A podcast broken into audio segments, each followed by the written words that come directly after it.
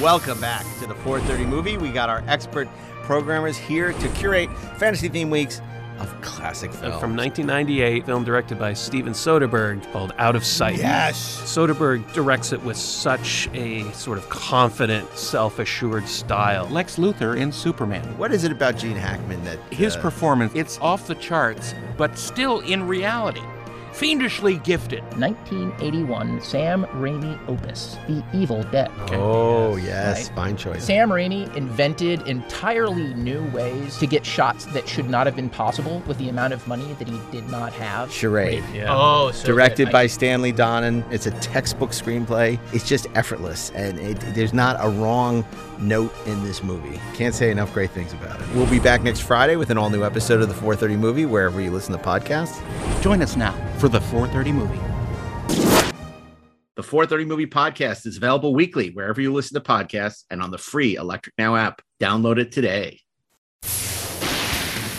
Hello and welcome to Best Movies Never Made, the podcast where we talk about interesting and infamous movies that never made it to or through production. Most of the time, the movies you're trying to make don't get made. like four of them may happen, one of them may happen, none of them may Yeah. happen, and I'll be attached to three more things by end of summer. turn the script into something resembling like Unforgiven with Conan. Yeah. Sadly, the rights expired and the whole thing just like went away Wow. overnight. New episodes will be available every other Monday. We won't see you at the movies.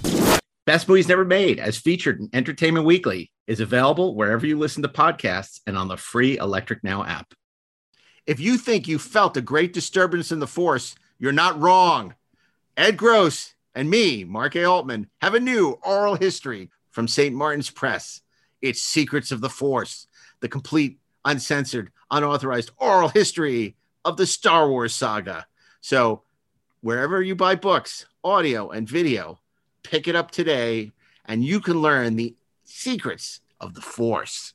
And don't miss our oral history of Star Trek in stores now. And of course, nobody does it better the complete oral history of James Bond in digital, hardcover, paperback, and audio. That is all.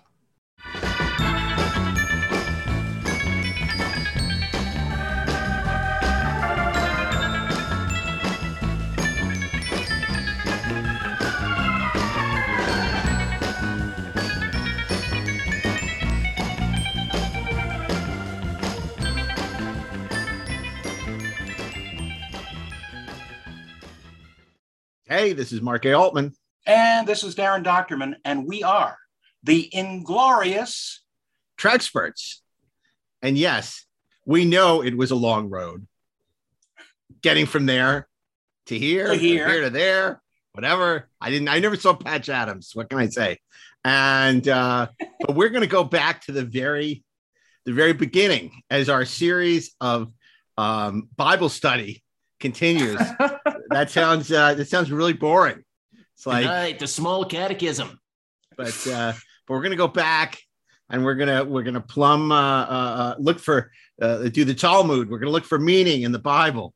And uh, this week we're gonna be uh, doing Star Trek Enterprise, and uh, to do that we have some very special guests. We have a newly minted Trekspert Ashley Edward Miller, straight from uh, his uh, Dota uh, Dragon's Blood TV show on Netflix, to uh, your home talking Star Trek. Welcome, Ashley Miller. Thank you. I am as excited as ever to be a minty fresh Trekspert. And uh, joining us today is a man who was there when this Bible first came out of the mimeograph machine. No, probably not Mimeograph the mimeograph machine. By then they were gone. Mimeograph machines were gone. right off the printer. So uh, it's uh, uh, you know Right off the a- fax machine. right off the fax machine. Exactly. Uh, writer, producer uh, from uh, Enterprise. Uh, it wasn't Star Trek Enterprise yet. Co-creator of the hit TNT series Perception, and a frequent guest here on the program, Mr. Michael Sussman. Welcome back, Mike. Thanks. Thanks for having me here. It's good to see you guys. Yeah, no, it's, it's we love we love bringing people together during the pandemic. I I uh, you know see more people on Zoom than I see in person, so uh, this is exciting. But before we begin our trek, our look back at Enterprise, there's some housekeeping business we need to take care of. Housekeeper. the, the Haderach, the housekeeper. Uh, I wonder if uh, Denny Denny Villeneuve will have that great piece of writing in his version of Dune. Uh, I know Linda Hunt won't show up for 30 seconds. Right. Um, how about that Linda Hunt story that Joe D'Agosta told a couple of weeks back? That was pretty cool. That was that was pretty great. Go back and Uh, listen to our Joe D'Agosta episode to hear that story. All you Year of Living Dangerously fans, it's a great. I great- know that story, and I ain't no band leader. It's a- it's, it was a great story. So, uh, and speaking of Joe D'Agosta, he's going to be at the Skirball Center here in Los Angeles, but not just Joe. On Saturday, November 6th, Daren Dochterman and I will both be uh, uh, joined by uh, Scott Mantz talking about Balance of Terror and Arena on the big screen at the Star Trek exhibit at the Skirball. But I keep hearing people, fans of the show and guests, they're- like, What day are you guys speaking? I tell them, and they said, Well, we're coming down with a few of our guys. And I'm like, okay. right. Well, that's We're great. take you out back, teach you a lesson. So even though Stop says- talking about politics. I'll get to that. So even though it's just uh, you know us on the uh, on the menu or whatever, it's uh, on the, the schedule. Uh, there, I think there's going to be a lot of cool people coming down, uh, just because not to see us, but to see uh, um, the the Star Trek episodes on the big screen. Um, and you know the whole day is just filled with uh, uh, Trek for us. excitement. Mark, With not the- for us. yeah, not for us, but uh, this simple feeling. Uh, and you'll have for Mike and Denise uh, Kuda who'll be there, and of course um, later in the day Brent Spiner and Denise Crosby. But uh, um, you know, uh, I just this week I'm not going to say who, but uh, called me up and said, "What time are you guys going on on November 6th?" I said, "I have no idea." I went to the website. I looked. I still have no idea. I just know we're the first ones at bat. We're like Casey, first at bat. Los primeros. Yeah. So anyway, we hope you'll join us. It's gonna be fun. The Skirball's a, a nonprofit organization, so uh, it's it's wonderful to support them. They've done great exhibits in the past. So Uh, is the Glorious Treksperts, by the way. Yeah, Not yeah, yeah. but Ah, that, that that brings me to our next uh, our next subject. So listen, uh, I, I, I find this. I have to bring this up, Darren. yes. uh, you know, we've gotten a, a bunch of people who said, you know, I don't like, uh, you know, uh, when you're bad bad mouthing uh, Star Trek three, and I'm not going to listen to podcasts anymore. Okay, great. Then, Dave, listen to it again. then we've heard. Then then we get this stuff about. Uh, you guys uh, clearly uh, you're not fans of uh, that new Trek. Uh, I don't think you are. You occasionally make snide comments, but don't really talk about it. You, you know, and that's gatekeeping, and you really shouldn't be doing it. Okay. Then Yeah. this week we Well, the they, latest. they didn't. They Well, didn't they- have. they- They, didn't have much TOS on Star Trek Day either. So Uh, I'm just leaving yeah. that out. There. okay. okay. Also, uh, let me- gates won't keep themselves. let, let me let me finish. Let me Yes, finish. go ahead. Oh, So sorry. and then the latest imbroglio.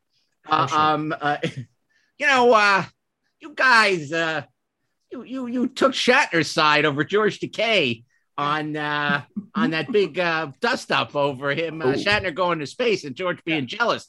And right, I, I don't really think you guys should be picking sides. I want to make something very clear because all these three things have something in common. We are not Walter Cronkite. We it is not our job to be impartial. Yeah. Okay. We are here to express our our opinions. And honestly, we're all big enough to take a few insults. And if we're not, don't listen to the show. I've said this before. If you can't deal with someone who has a different opinion than yourself, you should not be listening to our show. Turn it off now. Don't listen. Even even amongst ourselves, we disagree sometimes. Aaron doesn't right. like Star Trek 6. Isn't that insane? it's insane. What's wrong with him? Why don't are know. you still my friend? I'm going to but stop. we love him anyway. you know what? For the rest of the show, sometimes. I'm not talking to Darren anymore. I'm done with him. Fine. I'm done. I have nothing to say to him. I'm him. done. I'm done. So how are you, Mike? It took Nixon, it took Nixon to go to Would China. You, would you like a Hey, can I of be a mint? Trekspert now? Yeah, I guess so. I guess that's how it happened. Ashley, can you please tell Darren that Would you like me to tell Darren? Darren, Mark would like you to know something very important. Mark, what would you like him to know? let him know He's got to stop. What is with people? I'm not going to bring in the whole Dave Chappelle thing because that's a whole another thing. But you know, it's like first of all, I, I want to be very, very clear. You know, we we just we celebrate the love, and 99 percent of the time we are about the love. If we occasionally say something, there's a reason for it. you know, and and and and uh, the gatekeeping thing to me is is is, and I have to say it's from a fan of the podcast. You wrote a very nice letter. I'm not I'm not singling you out. It's just because we've heard this a couple of times. Um, again, we have no obligation to be fair, to be balanced. We're like Fox News in that sense. You could totally lie and deceive and equivocate. Uh, no, okay, I'm not. I'm not gonna. But I'm not. I even- love Star Trek Insurrection. yeah, I mean, it's like, yeah, I- all the Nemesis people aren't rushing to his defense, though.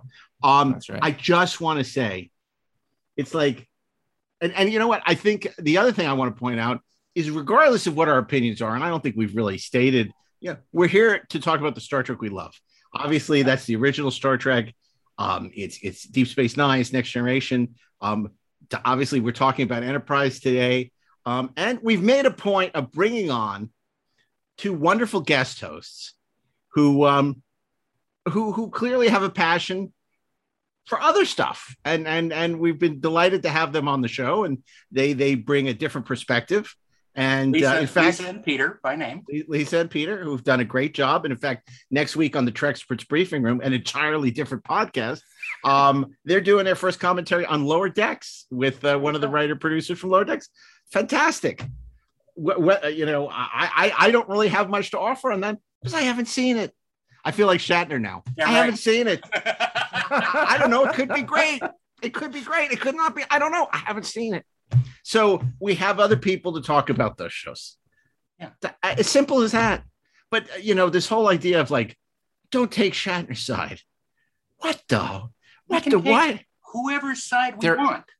You know, even if I didn't consider Bill a friend, even if I didn't make a movie with Bill, Yeah. I he, I worship the ground that the man walks on.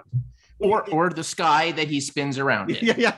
I, I have so much respect for him, and and and the fact that at 90 years old, he literally went into space, and then he comes back, and he's clearly touched by um the what he just experienced, um, and it, it is amazing. And then George Takei has the audacity to basically shit on all that, and he doesn't. Small. And and and and Shatner's response was frankly hysterical. Yeah. The- you know the idea is like uh, you know I stole a shot from him 50 years ago. Years ago, that would have given him an extra 30 seconds of network time. I mean, you know, look, nobody's saying that Shatner wasn't an egotistical narcissist on the original show. Of course he Usually was, but he number- admits it. He had- He's a he was a star of a television show. Yeah, I was just going to say number one on the call sheet almost always is. And, you know, sometimes you can live with it and sometimes you can't. And, uh, you know, look, for, for, for all the nice things people say about Leonard, you know, Leonard wasn't any better. He just dealt with people differently. So, um, anyway, I, I just want to point this out because I just, I look, I know we're going to continue to get this stuff. I just want to say we're not the news it is not our job to to um uh, to be impartial you know we're not an umpire And obviously, we love having you listen to us. But if you don't like our podcast, there's plenty others that you might enjoy. So, it's For example, free- an entirely different it's a free podcast. world. no I, I I look and i don't want to belabor the point but that that's exactly the point it's like we love having you here we love talking about star trek and um and and if you enjoy it then great and if not don't come That's fine Don't come- too. don't come around here no more that's fine too exactly like darren says plenty of other podcasts Well, think of it this way.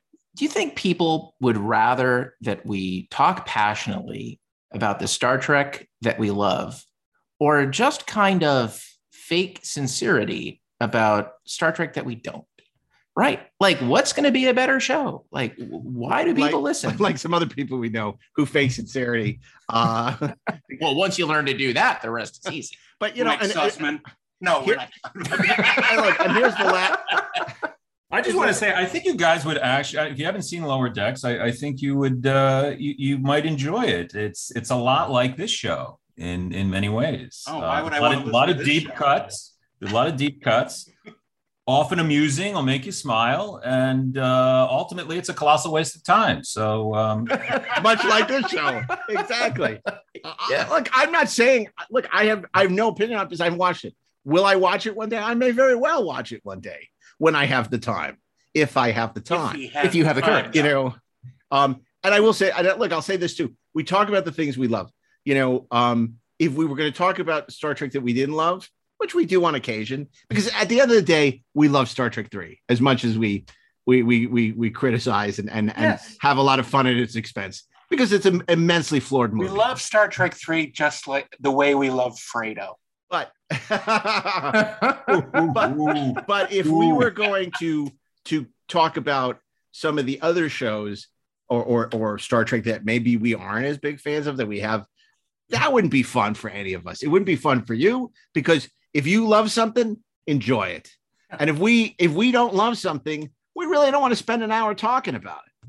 You know, um, we it doesn't give us any joy to start eviscerating uh, um, a TV show or a movie. Um, it might, you know, but we depends won't. on how how drunk we are. That's right.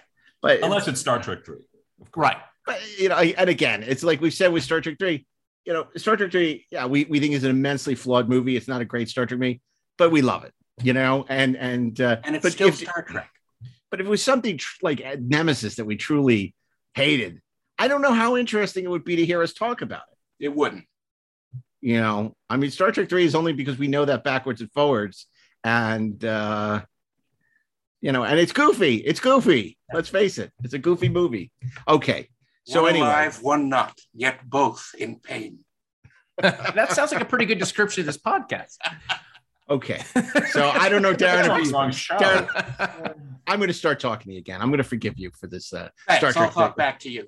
This Star Trek Six nonsense. Don't you dare talk back. This thing of ours. I, I, I, I checked with Steve this week to make sure he was in training for the great debate. He said he's he's he's he's in training.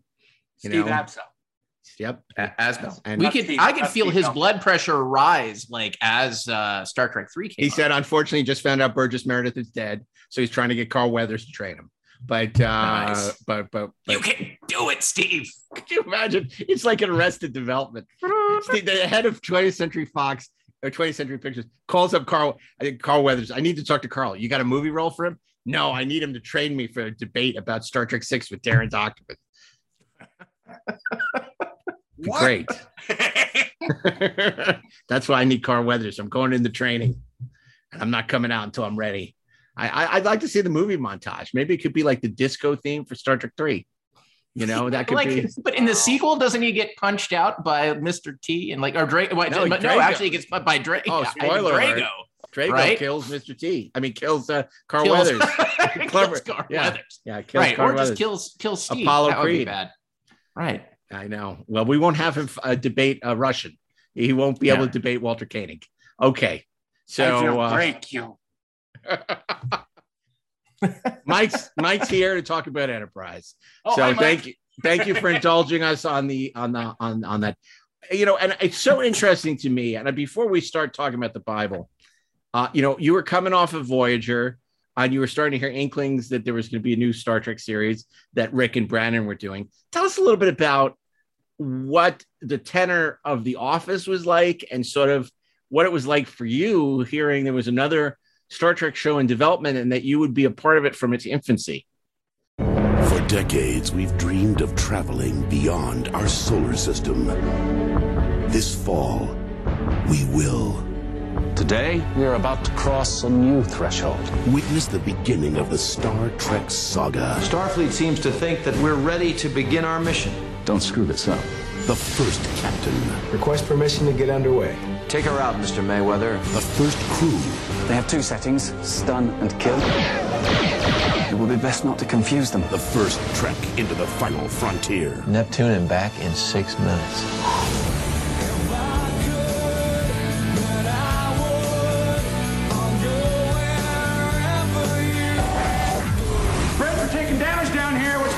Just a little trouble with the bad guys. You might think about recommending seatbelts when we get home. A new era of discovery is about to begin. Let's go. Enterprise launches Wednesday, September 26th on UPN. Uh, well, it was uh, you know for the better part of a year, it was it was sort of an open secret that Brannon and Rick were were working on you know the next show, and really we didn't know anything about it. We didn't know if it was a prequel. We didn't know if it was going to be on an Enterprise, um, and uh, you know Phyllis Strong, my writing partner at the time, we you know we wrote a couple of episodes. Um, uh, for Voyager, we, we came aboard the show as uh, story editors that that final season and we turned in what ended up being our final script for the show. It was episode, I guess, 20, 20 24, 25 and 26 with the finale. And we got a call, Brannon wants to see you. And we got pulled into Brannon's office and he said, we're working, you know, Rick and I have written this pilot. It's called Enterprise. Uh, we want to hire you guys uh, to be on the show. Here's a copy of the pilot and the Bible. Um, you're on vacation starting right now don't tell anybody about this, even the other writers on the show. And uh, and we'll see you in a couple weeks. Go on vacation.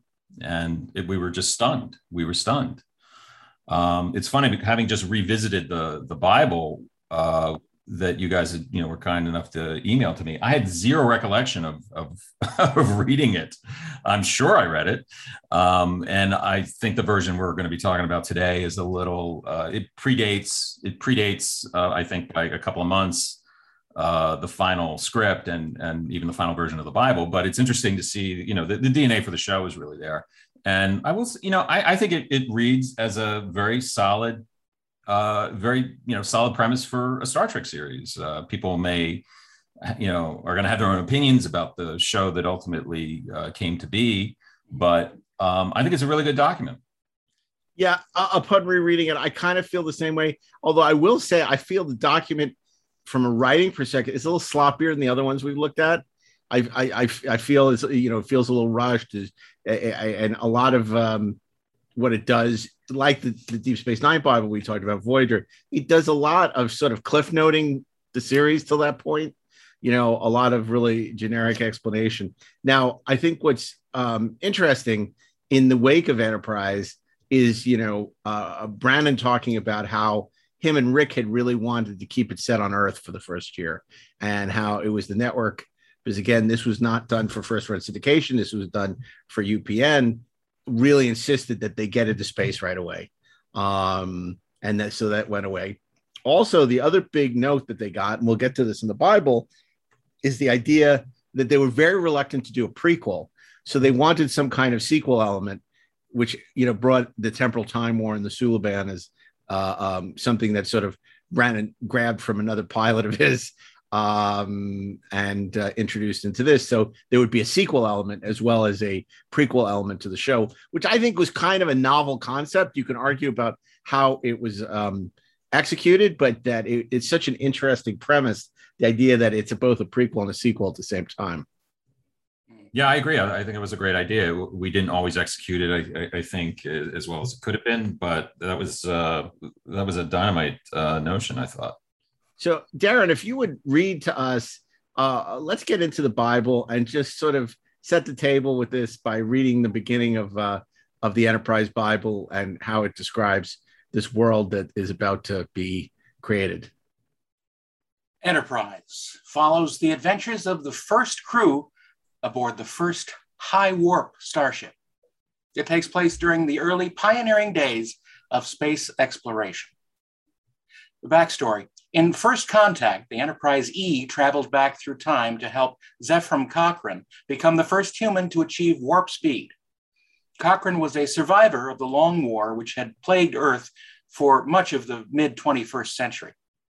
Little is known about the two centuries which followed, but humanity obviously made great strides to reach the 23rd century of Captain James T. Kirk. War, disease, greed, they were all eliminated and replaced with a global commitment to exploration and improving the quality of life. Starfleet was eventually founded, allowing mankind to take its first steps into the galaxy. As contact was established with more and more warp capable species, the United Federation of Planets was formed. All this in 200 years. Enterprise takes us to the year 2151, midway through this transitional period. Interstellar space travel is in its infancy, and the United Federation of Planets is still decades away. Headquartered in San Francisco's Presidio and at the Utopia Planitia. What happened to Lucasfilm? Well, Lucasfilm becomes the United Federation of Planets. That Right. isn't mentioned here. Um, Starfleet has been in existence for less than 20 years. Since our Vulcan, quote, advisors, who have been methodically guiding us since first contact, have refused to share their warp technology, it's taken humanity nearly a century to achieve Warp 5. At Warp 2, only 18 inhabited planets were within a year's travel. At Warp 5, the number increases to 10,000 planets. How many a- at Warp 6? Yes.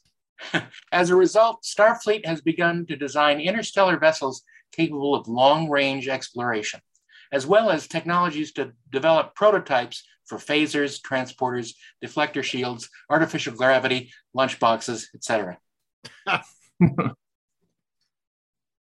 uh, you want me to continue? Just this next paragraph. All right. The Starship Enterprise is the first ship designed for these long range missions. When the launch is moved up by three months due to the broken bow incident, pilot episode, Not to be confused with the Oxbow incident. Right, Enterprise is forced to leave Earth with a number of systems untested. In fact, dilithium injectors and hand phasers are such recent innovations that they won't get their first trials until after the mission has begun. Okay, so Michael, when you obviously you don't remember literally reading this, but in in retrospect, how challenging or or um, how interesting was it to sort of uh, deal with Star Trek's technology in its infancy? The fact that the thing, the very things that make Star Trek Star Trek transporters, um, you know, artificial gravity uh, uh, phasers, were something that you were really wrestling with. How much are they going to be a part of the show in the beginning? Of course, most of them ended up being incorporated fairly quickly. Um, but you know, what were the challenges there?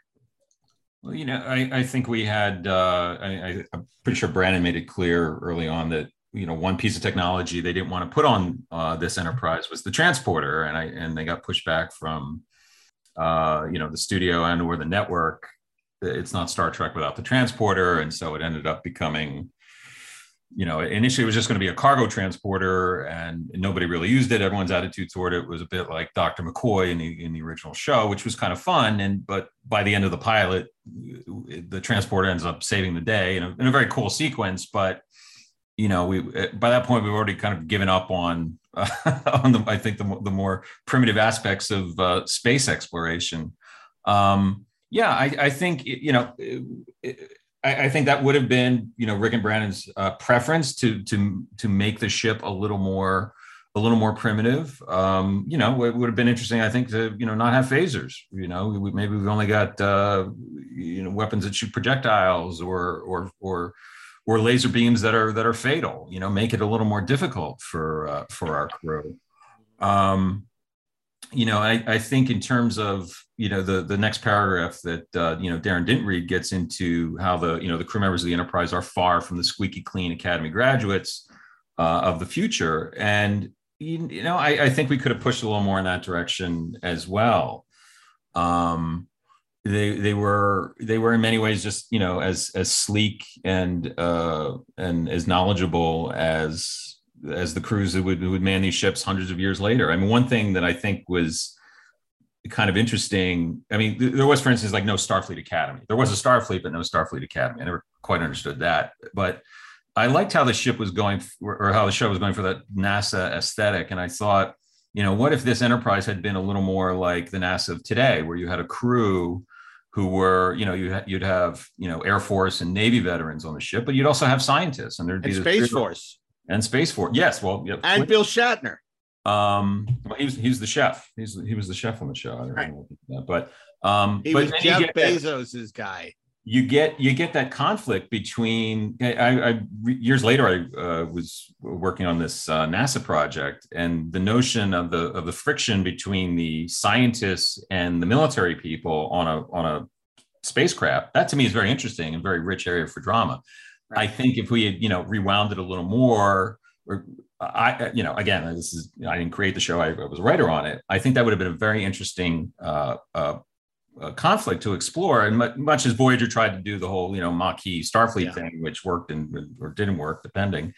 Um, I thought this would have been a way of doing a, a, a similar uh, cultural split on on the ship. Well, Ashley, wasn't that a staple of science fiction in the 50s? So the military versus the scientists. I mean, whether you look at something like The Thing or War of the Worlds or so many of these movies, that was kind of a staple of the genre. I Oh, mean, in an interesting look- way. Look, Jim Kirk was a lot of things, but he was never a Boy Scout, right? I mean, it's it's kind of a thing that's like that's that's that's even baked into Trek already in like some of the some of the best ways. And I mean, I, I agree with Michael. It's you know when I read this this Bible, especially that section, which is what I keyed in on about the uh, the crew members of the Enterprise.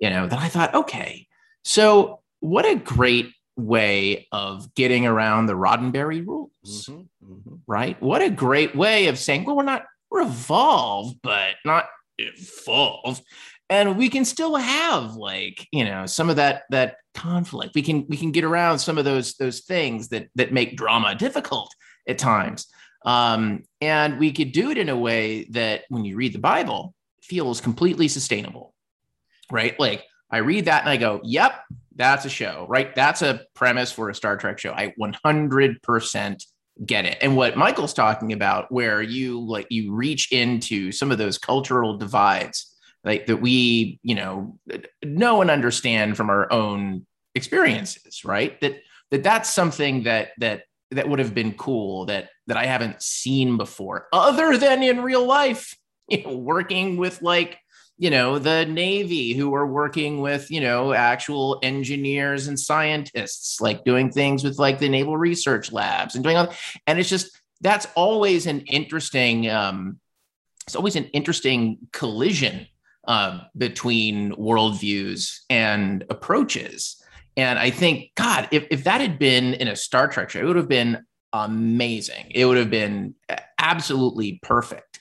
And it's just it, it just it kind of I don't know. It's uh it it it it fills me with just a little like a twinge of regret, Michael, that like that that what you pitched out wasn't at the heart of what that show was. Well, um yeah. if if, I'm if I Mary. if I could, just an interesting side note because Roddenberry kind of addressed this slightly in the motion picture novel. Um, not the not necessarily the scientist, but the sort of squeaky clean uh, Starfleet kind of thing. And uh, he talks about um, he talks about this sort of perfected human not being very good at dealing with other uh, uh, other aliens and races, um, and that that these perfected humans were so good and so adaptable to their environment that a lot of them would just sort of turn native and join the uh, you know join the the first contact when they when they meet these uh, other uh, cultures. And that kirk in fact was a was a, a less desirable uh, uh, uh, persona to have as a captain because he actually could think for himself you know? That's brilliant. And it reminds me a little bit of the Team America World Police speech right. about dicks and assholes. the world needs dicks too. I had a, a really interesting. Uh, it was a little bit of a mini revelation working on a, another show. I, I, a couple of years ago, I worked on the final two seasons of a, of a TNT show called The Last Ship, and that was a show that was made with the uh, cooperation of the U.S. Navy because every year we, you know, we go down to San Diego and, and shoot on a real destroyer for a couple of weeks.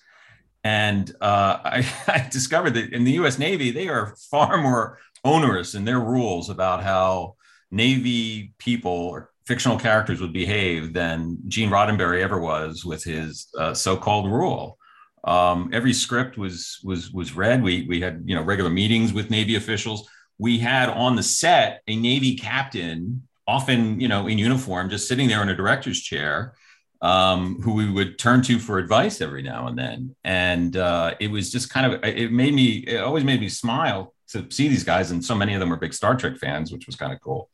Uh, but the notion of being able, you know, to, to create a Star Trek series and having like, you know, uh, a Starfleet captain there telling you what you can and cannot do. I mean, for instance, on that show, we couldn't even show characters, uh, you know, having sex aboard the ship because that's uh, not something the Navy uh, permits. It's a no-no.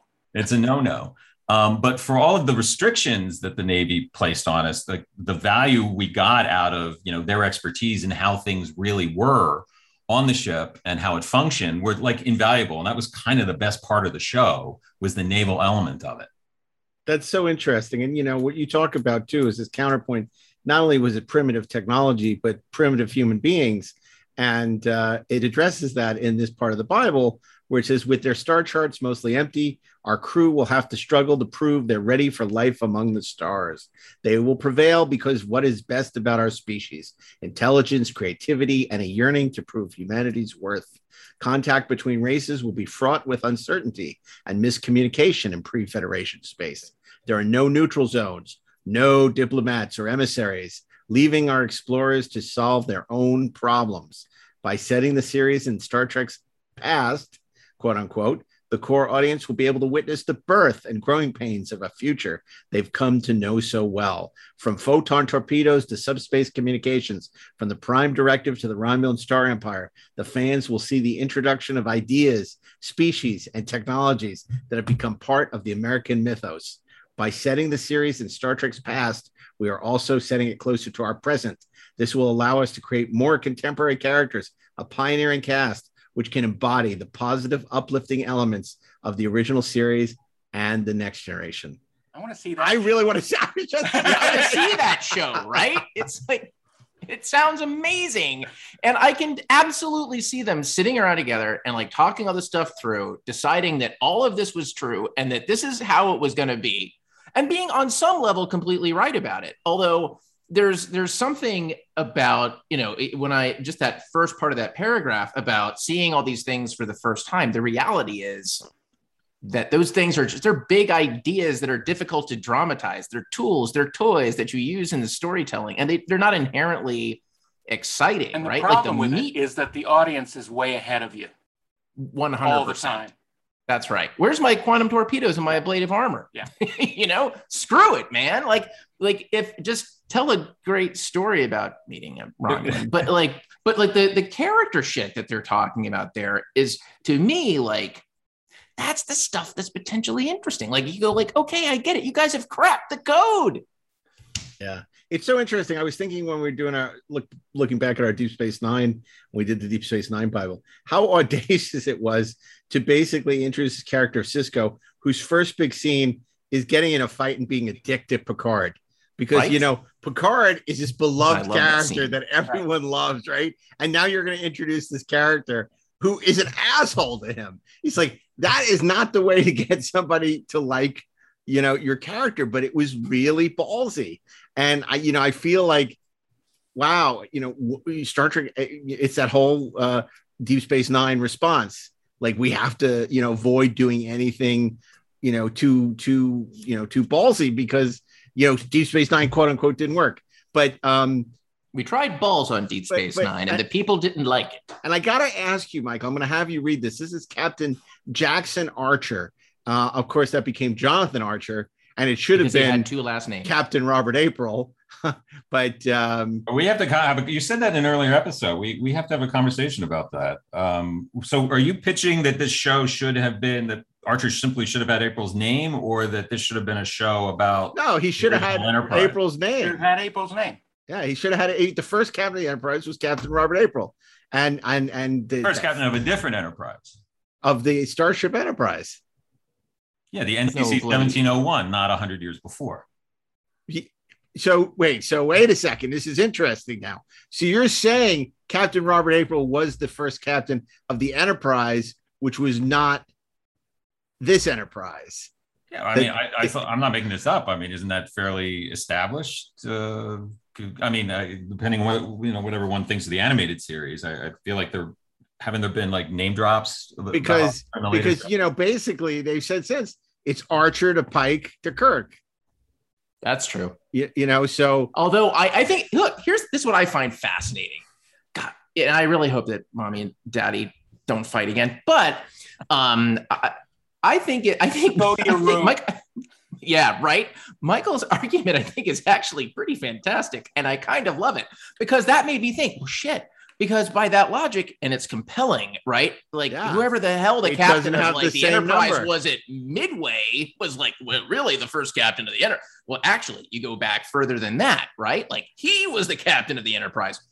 Awesome. I totally buy that logic. Although Mark is right. Essentially, they've they've you know the the the, Star Trek has attempted to make the argument that it did in fact go Archer to Pike We're going down the rabbit hole. James Bond is a code name, and every James Bond Ah. is James Bond, and they just get the name when they become 007. But then that was blown up by Lashana Lynch, right? Lynch. So, Who so, weirdly wouldn't it have been great though if she said her name was James Bond? And you're like, so it's it's the same thing with this. It's kind of like, well, what Michael says is really interesting. It's a different number, so it's a different enterprise. You know, and that would also explain what Star Trek: The Motion Picture when he says all these ships were named Enterprise. But subsequent to that, they've always treated it as like this was the original Enterprise, and then there was Pike's Enterprise after that. So then that sort of blows that up. But I think that you could save this by saying Robert April was the first captain, you know, of the of the Enterprise 1701, and that this other Enterprise was like it was just you know it was a different series of enterprises.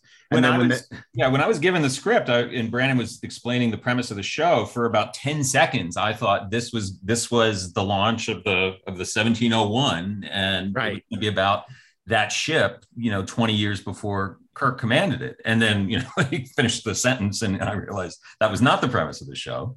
Um, I would love to see that show, but I do think that what what, was so promising about Enterprise is because you have a whole century there that is really unexplored. That that's a much more fertile, and you have the you know the founding of the Federation, um, the Romulan Wars coming up. That that's a much more fertile storytelling area than setting something really close to the original series. I thought.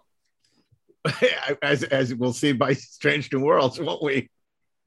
So yeah, I mean, I wish them the best of luck. I can't wait to see it, but uh, it's you know, it, I guess Discovery you know ran into some issues there as well and changed the you know the setting of their show. Um, uh, so yeah, I mean, there, there certainly wasn't a you know a shortage of uh, you know uh, uh, you know there was a big universe still to play in. I think without um, going down the rabbit hole that's Discovery, I would I would agree. I think the smartest decision they made on that show was to to to throw the ship into the future and cut ties with the past, where it was this you know you know where they were just retconning canon left and right, and you know some would argue shitting on it. Um, so I, I think that you know going into the future and sort of clearing the board and being able to do whatever they want was really smart decision. Do you want me to read some of this? Uh, I Captain do. Jack That would be great. Sure. Uh, just a side note, I Jack Archer, I think was Brannon's preferred name for the character, but we, we just couldn't clear it with legal. Right. So that's Because there know. already was a starship captain named Jackson Archer in the Yellow Pages, and they Yeah, exactly. Yeah. Fellow delegates, this last week, we've seen what humans can be at their worst. But we cannot, we must not, use that as an excuse to end the dream that began here. For then, the demons of our past will have won. Instead, I want to look to the future and begin by honoring the people responsible for our being here tonight. They represent all of us at our best.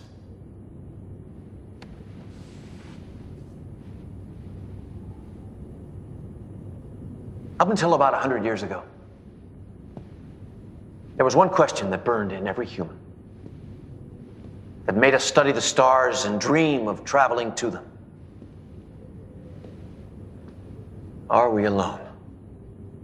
Our generation is privileged to know the answer to that question.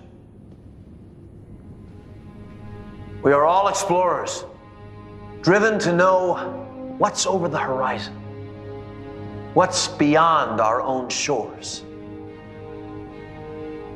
Yet, The more I've experienced, the more I've learned that no matter how far we travel or how fast we get there, the most profound discoveries are not necessarily beyond that next star. They're within us woven into the threads that bind us, all of us, to each other. The final frontier begins in this hall. Let's explore it together.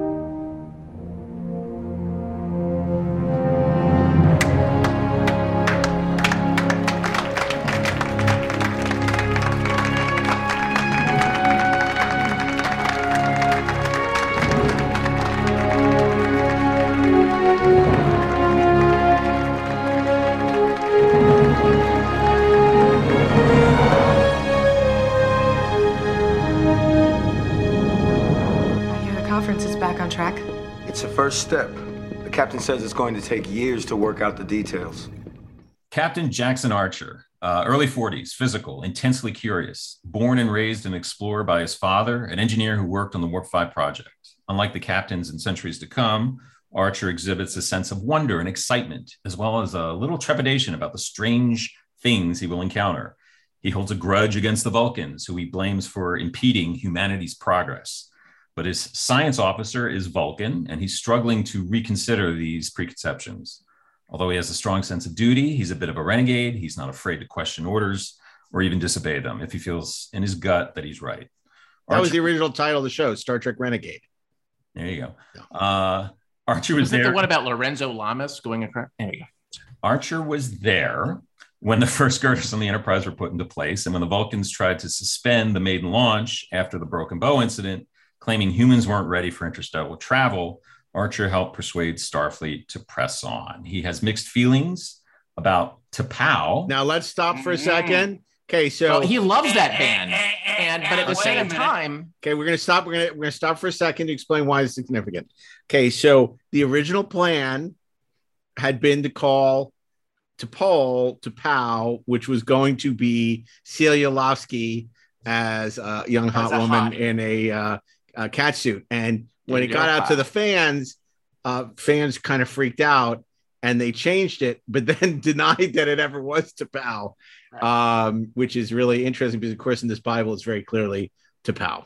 It sort of uh, uh, makes the statement "all of Vulcan in one package" a little more meaningful. But I'm bummed.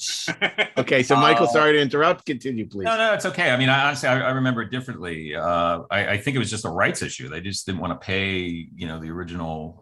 I guess it was was it Sturgeon who wrote Amok Time that they It was, uh, yeah, Theodore- Theodore yeah, that feels on brand. Like uh, to, somewhere T'Pau was hanging out with Nick Locarno, going like we could have been contenders. Okay, now remember, uh, since the last strike, what are character payments now up to on uh, on on? What are they? Sixty dollars, seventy five dollars an episode, I Like that. think, and it's at the discretion of the producer. You know, it's like Producer's discretion. uh, so I, I, you know, I, I, I find that whole thing like really weird. I mean, you know, of course, it could also be Paramount Legal saying this could potentially help us up, and they say, well, not really, but uh, we we're still going to be conservative. But um, My impression was they got a memo from somebody. I don't know if it was Paramount Legal or somebody who, who said don't call her T'Pau. Yeah, so They said, it would have well, been cool. Well, look, could- I'm just criticizing we the way that find she anybody was- with like a Hungarian Well, accent, you know, Right. who also play the character. The Lurpa and the Look, I, I, you know, I think episodes Jolene Outworlders. was terrific, you know, but this was the era of the 90s where, you know, they put her in, you know, Maxim TV Guide. Look, that's a whole nother episode because, you know, uh, obviously, you know, Jeri Ryan has had a lot to say on that subject. And I'm sure Jolene, if she still talked about Star Trek, would do the same thing. Um, but, um, you know, it was the 90s and, and that's what you did and uh, on, on, a, on a show. And, um, you know, but to her credit, she was a big fan of the original series and, um, she only got better as time went on. Terrific in the show. I, I loved her. I thought she did it. Yeah, I did too. Um, am I reading any more here? Please do. Okay. Uh, Archer has mixed feelings about T'Pau. She embodies the arrogance and high mindedness of the Vulcans, who kept his father from realizing his dream of space exploration. But he also realizes that T'Pau is a more seasoned uh, space traveler, and he often relies on her wisdom and experience. At times, he even enjoys her dry sense of humor. Archer and T'Pau will continue to butt heads regarding humanity's new role in the intergalactic neighborhood, but they will also develop a long lasting friendship that is re- rather unique for its day the bond between human and alien. which is one of the most is a hell of a thing to say to a man. which is one of the most interesting things uh, that this introduced to mythology, which was the idea, you know, the beloved Vulcans were not our friends, that they were standing in the way of humanity's uh, moving forward into galaxy. Michael, do you remember what your impression was when you learned that, you know, the Vulcans weren't going to be like, uh, you know, our buddies? Look, I, I, think introducing that that conflict was a great idea. I mean, I think it would have been a very dull, um, you know, way to, to to proceed with the series if they were, uh, you know, if they were all as friendly as, as Spock was in, in the future. And let's not forget, in the original series, you know, with the exception of of Spock and then his father later, Vulcans were kind of jerks. Uh, Well, and also, Sarek did not want his son to go to the Vol- uh, to uh, the Starfleet Academy. Starfleet, yeah. He was very disapproving, you know, that he was dropping out of the Vulcan Science Academy to go to Starfleet. So, um, it- you know, it tracks. No, it, it, it totally tracks. And also the idea that, you know, that Vulcans are, uh, you know, were pacifists, they're vegetarians, they, they, they just would not be on board with Starfleet's mission. I mean, I, I think Spock's mother explains that, you know, pretty, you know, uh, eloquently in, in, in the original. Um, something it, it- that said, I didn't, I never quite understood the whole how the Vulcans held us back. I mean, unless they were sort of like actively sabotaging the, you know, the Sabotage. the, the sab- sabotage. So It sickens me. um it, it almost came off as like entitlement uh, sometimes like you know that archer's belief was that you know the vulcans should have just given us you know all of their fancy technology and then let us fly around the galaxy and why didn't they it just Mhm. sounded a little whiny so i never i never quite understood what that we never really do, you know dove into it in any detail i thought it would have been fun to find out that the vulcans actually were sabotaging sabotage uh, you know the uh, you, you know Starfleet's uh, warp uh, tests, and uh, I think that would have been really interesting. They were doing it for our good, but that would that would be a real uh, you know bone of contention between them. I think on on paper, I actually think it's a the notion of what's here is a really good idea. I think where it missed in the show was it's like you said, right? It it did come off as entitled because the argument was simply asserted rather than telling the story of an adolescent trying very hard to be an adult, right? And how you know we the the the episodes, the stories of those episodes teach us the ways in which we're not adults yet, but also teach the Vulcans the ways in which we are, right? And the and the and the directions that will grow so that the argument is on its feet rather than simply being cranky uh you know and and that sort of becoming the the But substitute the funny for the thing is, drama all of this is dealt with in the first scene of Where No Man Has Gone Before. The, the dialogue between Kirk and Spock. when they're playing when they're playing When they're chess playing chess. Spock is Spock is an asshole. And he's, you know, ah, yes, one of your Earth emotions, you silly little fool. And then Kirk beat them in, in chess. Yeah. It's it's that whole dynamic. Mhm, that's, That's a good point. And now, you know, they, they talk next about Archer as something of a mentor to Spike. Now, this is not Spike from Spike from the Transformers series. yeah, I was thinking, and I was thinking Buffy. It's not James Oh, yeah. Marsden. It's uh, uh, uh, James Marsters. It's um, actually the original name for Tucker. So we'll, we'll we'll get to that. But it's interesting that it, it sort of wraps up by saying the Kirks and Picards and Janeways will one day have the benefit of the captains who preceded them. But Jackson Archer is the prototype. He's making history with every light year because he knows his captain's logs will be studied for years to come. He keeps especially detailed reports. The logs themselves will be both personal and humorous. It's like, what could be less interesting than we're going to have really detailed, long expositional captain's logs in the show? Now, if you wrote poetry and recorded that, it might be Yeah, kind if of Amanda fantastic. Gorman was captain, it'd be interesting. But I love that he, you know, he records his, uh, uh, you know, he measures his life like one light year at a time, right? Like Vin Diesel in Fast and Furious. I, I think that's fantastic. But it's, you know, I, I, I really like the description of Archer in this. My only problem is it's not Scott Bakula. It's not. It's like it. Look, it's Count I Chocula. We we all love Scott Bakula, like as like the idea of a Scott Bakula, Yeah. but it's a little bit like you know mayonnaise kicking white bread's ass. I mean, it's like it's you know, Oh, it's like God. okay. It's it just it was just it was not he's too nice. He's too nice. You needed somebody with a little more danger and a little more um a little more Shatner-esque. Yeah. You know, um a little swagger. Or a little more. Brooks-esque, you know, Yeah. um where you know it could be like polite and at one second and then the next second, you know, completely dangerous. And um uh but you're right. I mean, you know, Scott's a wonderful actor and super talented and I understand why they wanted him because he was a name, but uh, you know, um you're right. I, it needed somebody who had a little more levels to them, a little more dimensions to them. You know, um, that that was it wasn't as nice. A little bit of danger, right? Because then you also, when you have him, you also wonder what the hell is wrong with the Vulcans. It's like, what's he gonna do? He's the good kid. He gets straight A's. He comes home when he says he's gonna come home, right? It's like, you know, he tells the truth. It's like he eats his peas. Leave built- him alone. he built Let model him kits. fly.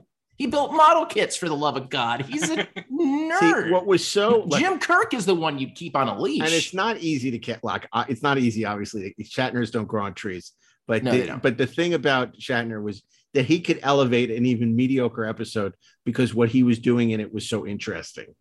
And I think the problem with Scott is, you know, in the better episodes, he's good, you know, but on the mediocre episodes, the bad episodes, you know, he just disappears into the scenery. Okay. So we talked about uh so, Well, so- just to say, I mean, Scott, I mean, is you know, great guy. He he's one of the you know the first you know people on the on the you know the number ones on a call sheet who I ever worked with who would like see me on a set and walk over and knew my name and would say hello. I mean, to me, that was like kind of extraordinary being a low level writer. Such a great guy.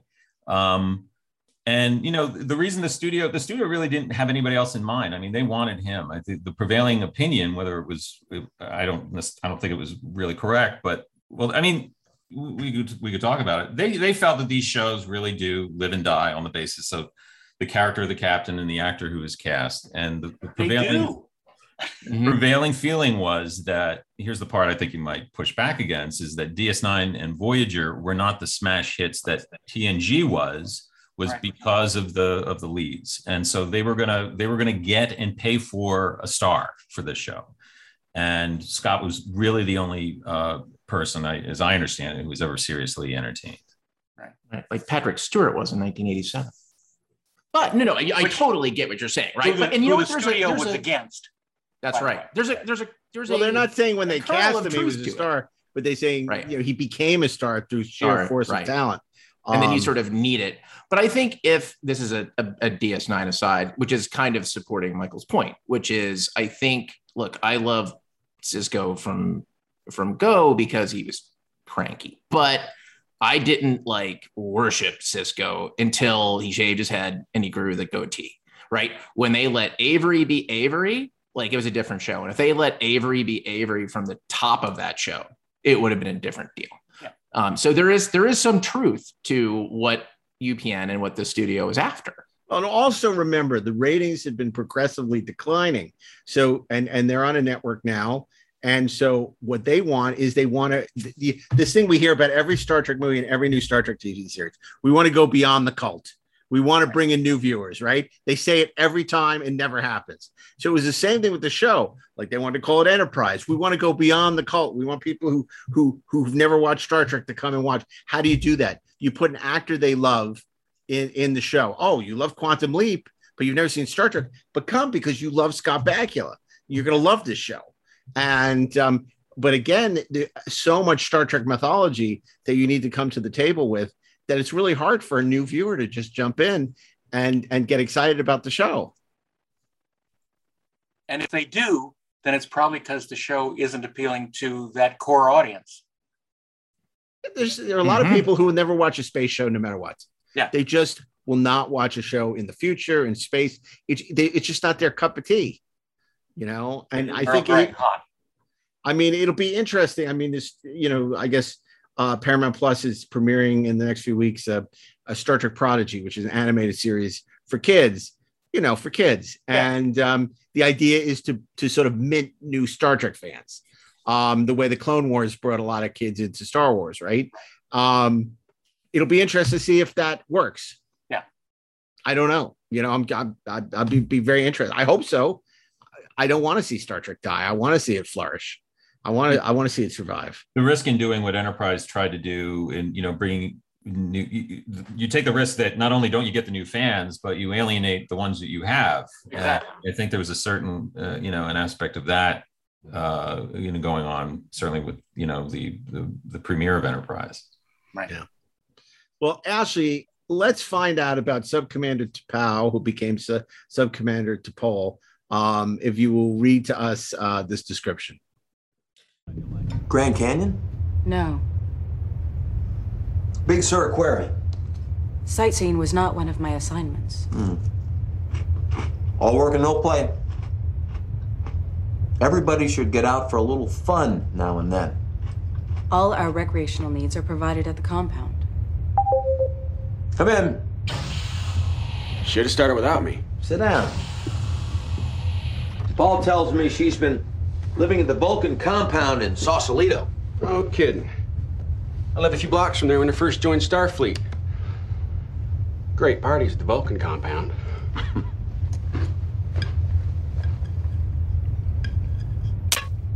It might be a little easier using your fingers.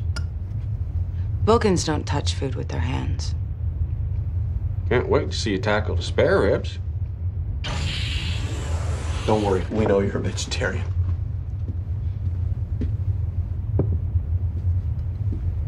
Looks delicious. Tell Chef I said thanks. Of course, sir. You humans claim to be enlightened, yet you still consume the flesh of animals. Grandma taught me never to judge a species by their eating habits. Enlightened might be too strong a word, but if you'd been on Earth 50 years ago, I think you'd be impressed by what we've gotten done. You have yet to embrace either patience or logic. You remain impulsive carnivores. Yeah? How about war? Disease, hunger. Pretty much wiped them out in less than two generations. I wouldn't call that small potatoes. It remains to be seen whether humanity will revert to its baser instincts. Well, we used to have cannibals on Earth. Who knows how far we'll revert? Lucky this isn't a long mission. Human instinct is pretty strong. You can't expect us to change overnight.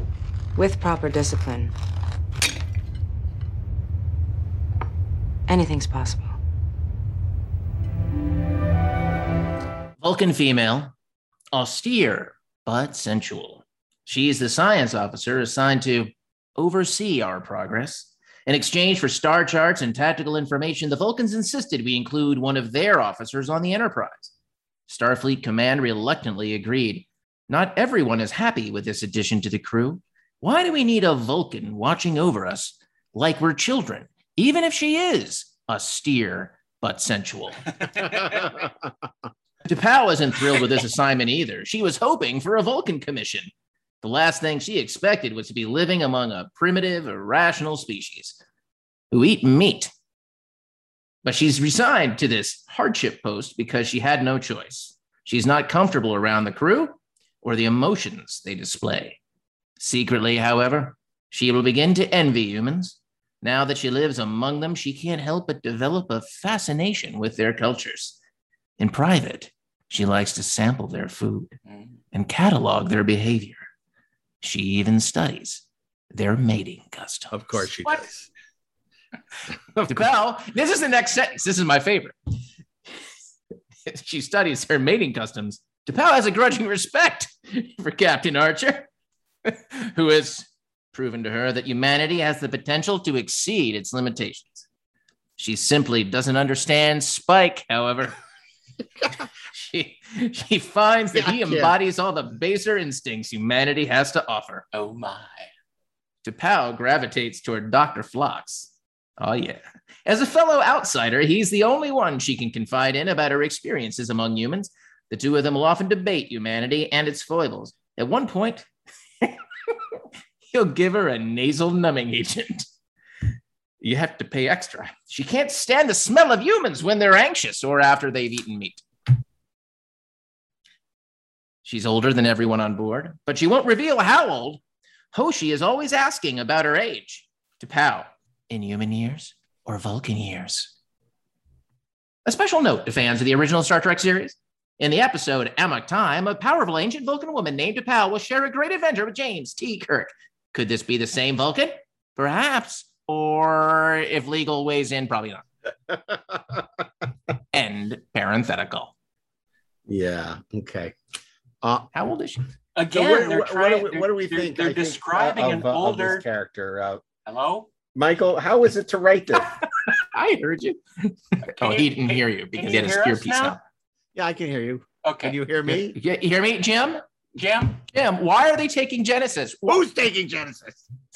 I was just going to say that again, like uh, uh, like we heard before in Voyager, they're going, they're trying for an older, wiser Vulcan to Mhm. be a uh, to be a guidance. That's not what we got. No. Well, I think that Not at intention was always doing, you know, to cast someone, you know, between 20 and 30 years old. So, uh, you know, and I think ultimately she was in her 60s, I guess, which, Uh-huh. you know, okay. Um, look, T'Pol was a lot of fun to, to write for. I, I loved writing, writing for Tuvok. I, I loved writing for uh, T'Pol. Um, you know, I had some nutty ideas that, uh, you know, places we might go with her.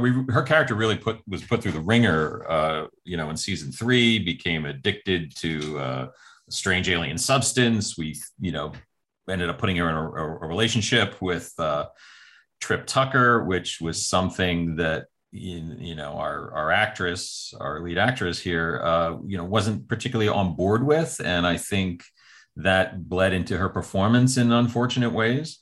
Um, but you know, by and large, uh, I, I thought she was a terrific character. I, I had some ideas where where she could go. I, I really wanted to. Uh, I wanted I wanted to reveal on a future season, a future episode, that her father was perhaps Romulan, which might explain why, unlike the other Vulcans who couldn't even really tolerate being around humans, that she could, and what you know what was so different about her. And I thought that could that could go a long way to to explain that and find a way to introduce the Romulans to the show in a very Right. furtive sort of way. Um, I think she was a great character, and and I thought Jolene uh, was really very good in in the role. And then you had the interesting storyline later, of course, with her being married and uh, Joanna Cassidy is her mother, and there was some interesting stuff with that. Yeah, a lot of opportunities uh, uh, with with T'Pol, and also uh, you know a, a, a model turned actress. So it was the same arc that Terry Farrell went through. They didn't know exactly how to write her at first, but but then you know she got more comfortable, and the writers got more comfortable. You really see you know uh, you know it start to sing. For sure, and and it, I think we may have pointed out in a previous episode. She, you know, the the producers at first really wanted to downplay the Vulcan look. They would not give her the the, the arched eyebrows, uh, but she wanted those eyebrows, and and inspired with her makeup artist over the next couple seasons to raise them. So by season four, she's got like Raise them.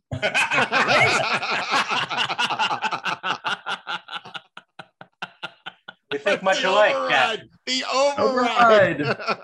Oh, God. Oh, this show is so geeky. Okay. Um, that yeah, that's, I mean, that's really interesting because again, she was a fan. You know, and Star Trek, Trek's very unique. You know, it's like they're always, I mean, that's something as you know, Mike, uh, uh Rick and Brannon, uh, that first season were really looking for a bunch of writers who never worked on Star Trek before because they felt they wanted people, you know, who thought differently. But you know, the the people who really succeed on that show were the fans. You um obviously later on Manny Coto, um, you know, look at you know on the other shows, you know, Ron, uh, um, and uh, Renee. I mean, it's all the Ira people who are fans of Star Trek seem to really uh, they get it. It's it's you know it's it's hard to to it, Star Trek is an acquired taste is not a recipe for success generally. I'm not saying that you know it's impossible, but Yeah, you, it's hard to it's hard to reinvent the wheel when it comes to Star Trek. I, you know, part of the problem was, uh, you know, the the conception was that Enterprise was going to be much more of a character focused show than the other series. I don't know that that necessarily, you know, that was really true. So, you know, let's look for writers who are just really good, uh, uh, good with character, and we'll teach them the Star Trek of it. And I guess, you know, Jeri Taylor, I think that probably describes her to a certain extent. I don't know that she was a huge no, not at all. Uh, when, she, when she joined. Um, but there was also this massive weight of uh, you know of stories that had happened. Uh, you know, granted that were going to happen in the future of, of the show, but you know, we then we you can't we can't we got to go out of our way to not try and repeat stories that were done before. So if you're hiring a bunch of writers who haven't seen those shows and, and aren't familiar with what's done before, it's it's it's hard to write a prequel to it or not just simply repeat it because you know you're you're you're you're unaware of, of the stories that have been told uh, in the past. So yeah, it was it was a real uh, it was a real balancing act. Yeah, yeah. I think there's some wisdom to that. I mean, one of the things that uh, that Robert Wolfe would say um, came out of DS9 with Ira and all that was that he he felt, and I'm beginning to suspect that this was a thing that kind of came down from the Trek culture that it's easier to teach a writer who really understands character and story how to write science fiction than it is to teach a science fiction writer how to write about people. Um, and you know it's that's not always the case. There there are certainly like you know being we're all fans here and three out of four of us are writers. And you know it's it's not like anybody had to had to teach us how to write characters. We just kind of did. But the the truth is that if you had to pick between somebody who could nail the you know the the world and somebody who could nail the people if you understand the the world as the head writer you take the character person every single time every single time at least in my opinion yeah, and we did have new writers come in. So you know, Chris Black came in as a, a you know upper level producer, and I think you know was with the show for three seasons. Uh, ended as a, a co EP. He was a, he was a huge you know TOS fan, uh, had never written for you know Rick and Brannon before, but but got the show and and and could write it to everybody's satisfaction. But that counts as a Star Trek fan being a TOS fan. Mm-hmm. yeah. So uh, anyway, let's talk about Lieutenant Charlie Spike Tucker. Michael, you want to you want to tell us a little bit about uh, Spike? About Spike. I, I just like saying Spike. You all right? A little shaky. Trust me, you don't want to pass through the warp barrier in one of those. Should make a nice addition to the Starfleet Museum. What went wrong? I'm not sure, sir. The closer I got to 2.2, the more trouble I had keeping the field stable. You were ordered to abort. The abort call was premature. We had some instability on the previous tests, but it always settled down. Your engine design is obviously unsound. There's nothing wrong with that engine. You have something to add, Lieutenant? Tucker, sir. I'm on Captain Jeffrey's engineering team. We've never pumped this much antimatter through the injectors before. It's going to take us a little time to get the intermix right. That's precisely the point. Your program is moving too quickly. Just because it took you a hundred years to crack Warp 2 doesn't mean it'll take us that long. Lieutenant! Sorry, sir. He's right. This is a new engine. It's bound to have a few bugs to work out. Those bugs just scattered your ship across 5,000 kilometers of space and nearly killed your pilot. We're not going to get anywhere without taking some risks. I know where you stand on this, Commander. We've got a lot of data to analyze before we know what happened. We should be grateful we only lost the ship. Chief engineer, early 30s, a southerner who enjoys using his country persona to disarm people. He has an offbeat, often sarcastic sense of humor. Although Spike is a brilliant engineer and an outstanding officer, he has very little firsthand experience with alien cultures, and he's often a fish out of water when dealing with new civilizations. As a young man, he spent time deep sea diving in the Florida Keys, working on an ocean reclamation project. Bold and fearless, this thrill seeker didn't stop there. His skills at working in a hostile environment with no gravity, dependent on artificial life support, would eventually lead to a career in orbital engineering, building starships at Utopia Planitia, where he earned a reputation as a troubleshooter who would take on challenges that most engineers think impossible. Uh, Spike's closest friend is Mayweather, the helmsman. Really? Uh, similar in age, rank, and spirit, these two men will spend their off duty hours uh, finding new ways to enjoy life in space, whether they're test flying a new shuttle or exploring the possibilities of interspecies dating. Wink, wink. Uh, they're always looking for the next adventure. Spike is part of our troika. Archer, T'Pol, and Spike will often be the center of decision making on the ship. Where have we heard that before? And they'll form a familiar sparring dynamic, a la Kirk, Spock, and McCoy. Well, It literally is Kirk, Spock, and McCoy. Literally. You have Archer, who's Kirk. You have T'Pau, who's the Vulcan, who's like Spock, and this, this Spike character, who's the good old Southern charmer. Right. They should have mixed it up a little bit and given to Powell the good old Southern charm. Yeah. There you go. Wouldn't that have been awesome? Country Vulcan. Vulcan. But you know, I, th- right. I I think that was a case where you know Connor brought more to that role than maybe was on the page initially. You know, he he you know he he I mean he had a little bit of charisma. He's likable. The fans liked him. You know, he's a good, enough actor.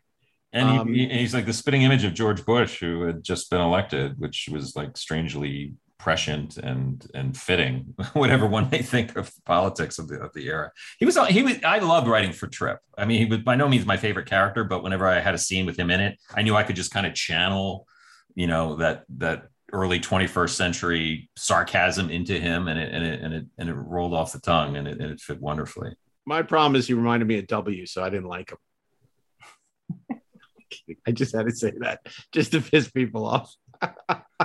um, by the way, Colin Powell passed away today when we're recording this, which is really sad. And the reason I bring it up, of course, he he was a big Star Trek fan, and I remember you know he visited the set. I think a couple people put up pictures of him on the set of Next Gen, and uh, it's really sad because he, he was a good guy and. Uh, um, you know, eh, for for for a man who who lived his life in public service, you know, to to sort of, you know, get cancer and and all these all these things, and then ultimately, you know, sort of die the way he did. It's it's really sad. And that's the nicest thing I'll ever say about a Republican on the show, although he wasn't when he died. Okay, so Dr. Phlox. Um, Daren, if you'll take tell us a little bit about Dr. Phlox. Well, I'll tell you, his full name is Phlox Tanai Ortan. It is not. But he goes by Phlox for our benefit. Anyone sitting here? No, please, sit down, sit down. Sluggo any better? I'm afraid not. Try the potatoes. They're delicious.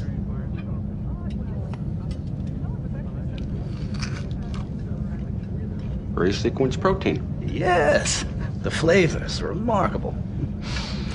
On my home world, people would never think of speaking during a meal. Considered a waste of time. it's taken me a while, but I've grown quite attached to it. Wasting time seems to be all we've been doing. Starting to get a little antsy. Antsy? Restless. We've been on the move for two weeks and haven't seen a damn thing. Every moment's been an adventure for me. Humans are so unpredictable. Have you seen the quantities of food crewman Neymar consumes? Not really. Have you smelled Ensign Socorro after she exercises? Ah, she gives off a fragrance not unlike the adrenal gland of a Nausicaan. oh, and uh, crewman Bennett and Tatum over there, do you see them? If I'm not mistaken, they are preparing to mate.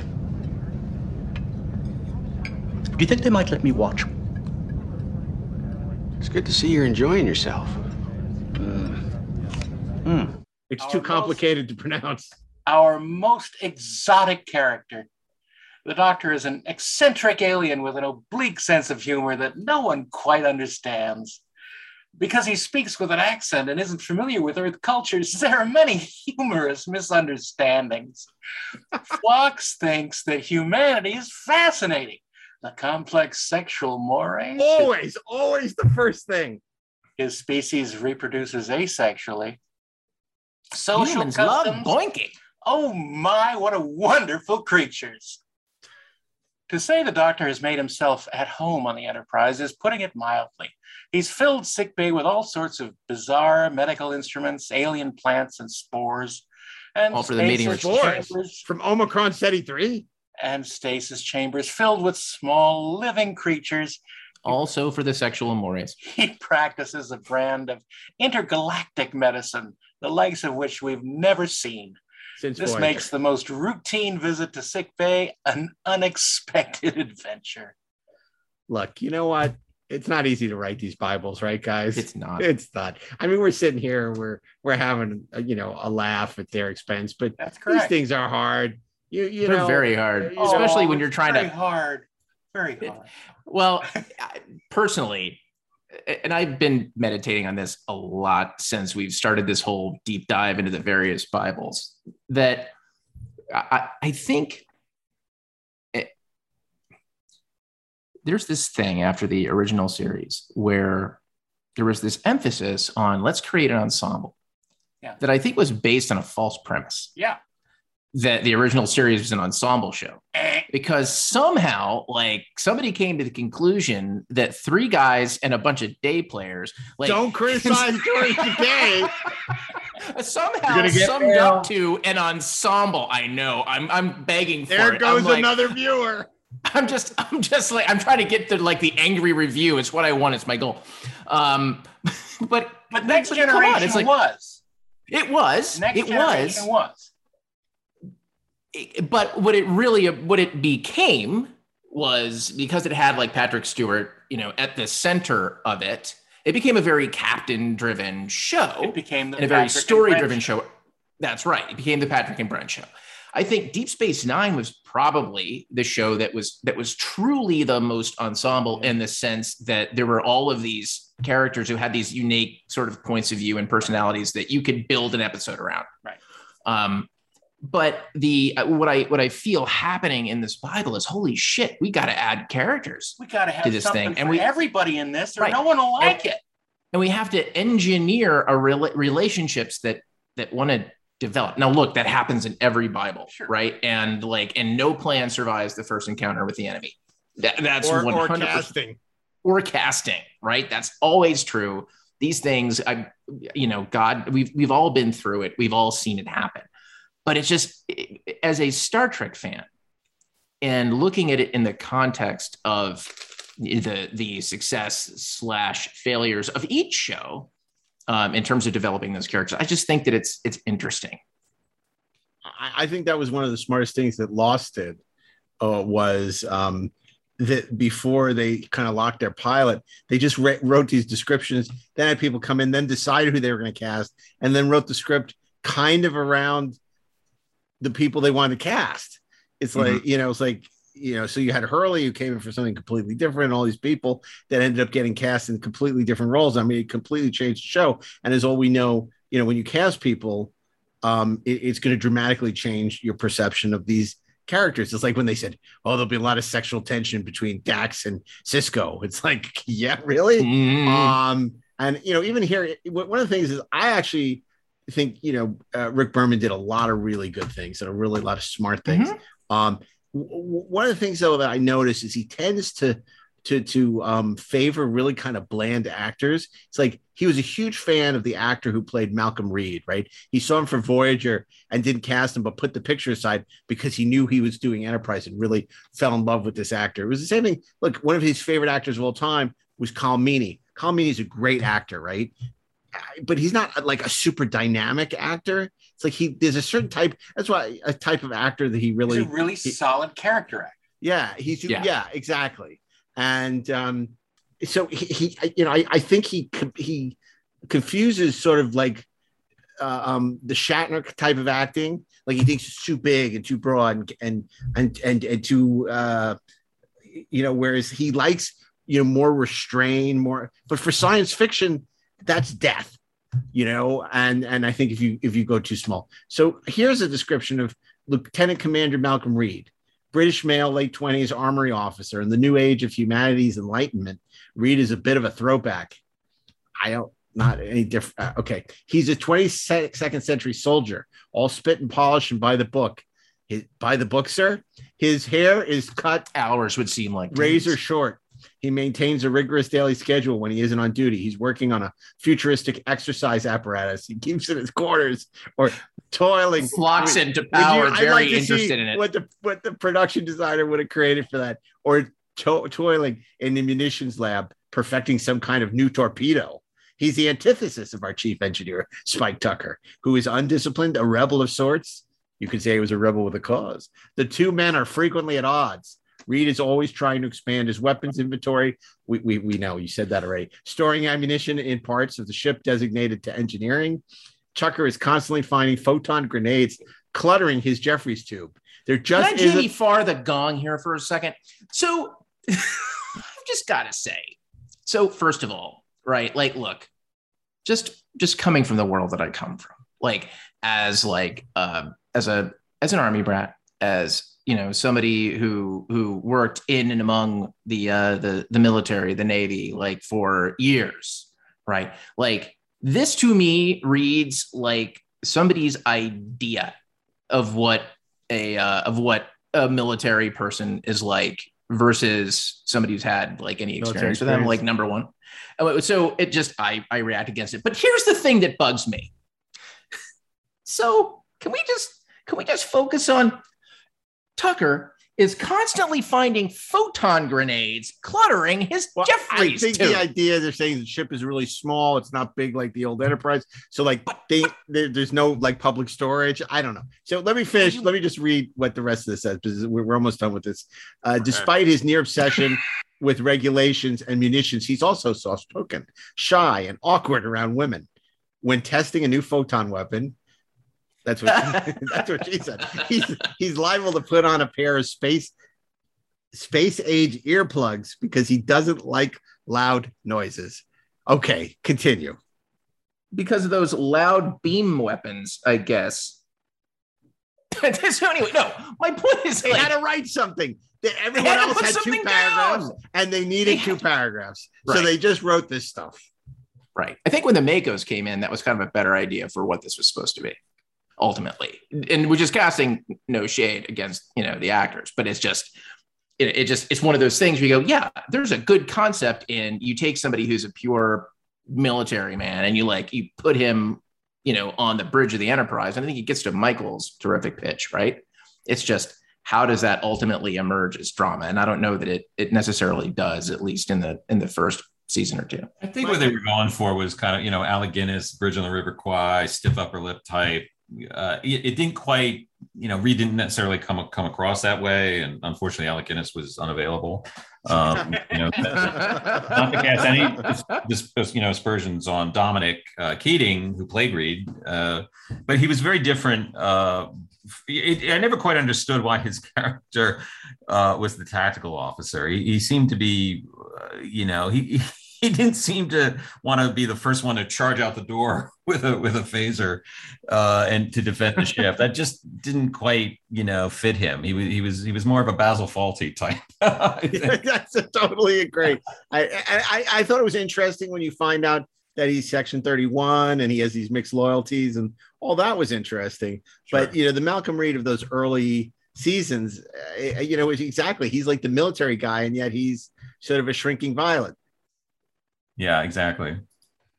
um, and I just felt like, you know, just really bland. And again, no no fault of uh, of the actor. You know, I just you know he good actor, but it, the, you know, there's nothing dynamic and larger than life about him. And I think to go in space, as we've seen, you need to be kind of larger than life.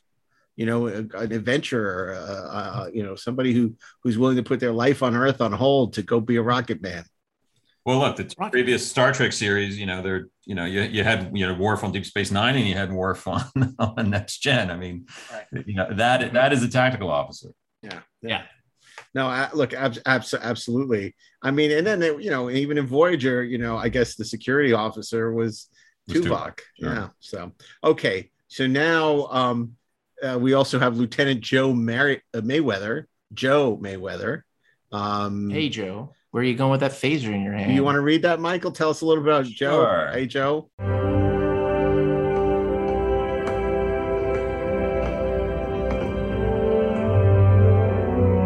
You're upside down, Ensign. Yes, sir. Care to explain why? When I was a kid, we called it the sweet spot. Every ship's got one. Sweet spot? It's usually about halfway between the grav generator and the bow plate. Grab a hold of the hatch. No, no, no, on either side. Now, push off. Push off.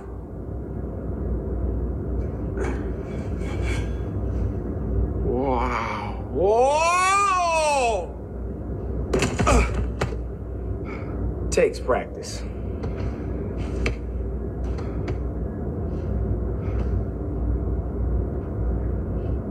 You ever slept in zero G? Slept? It's just like being back in the womb.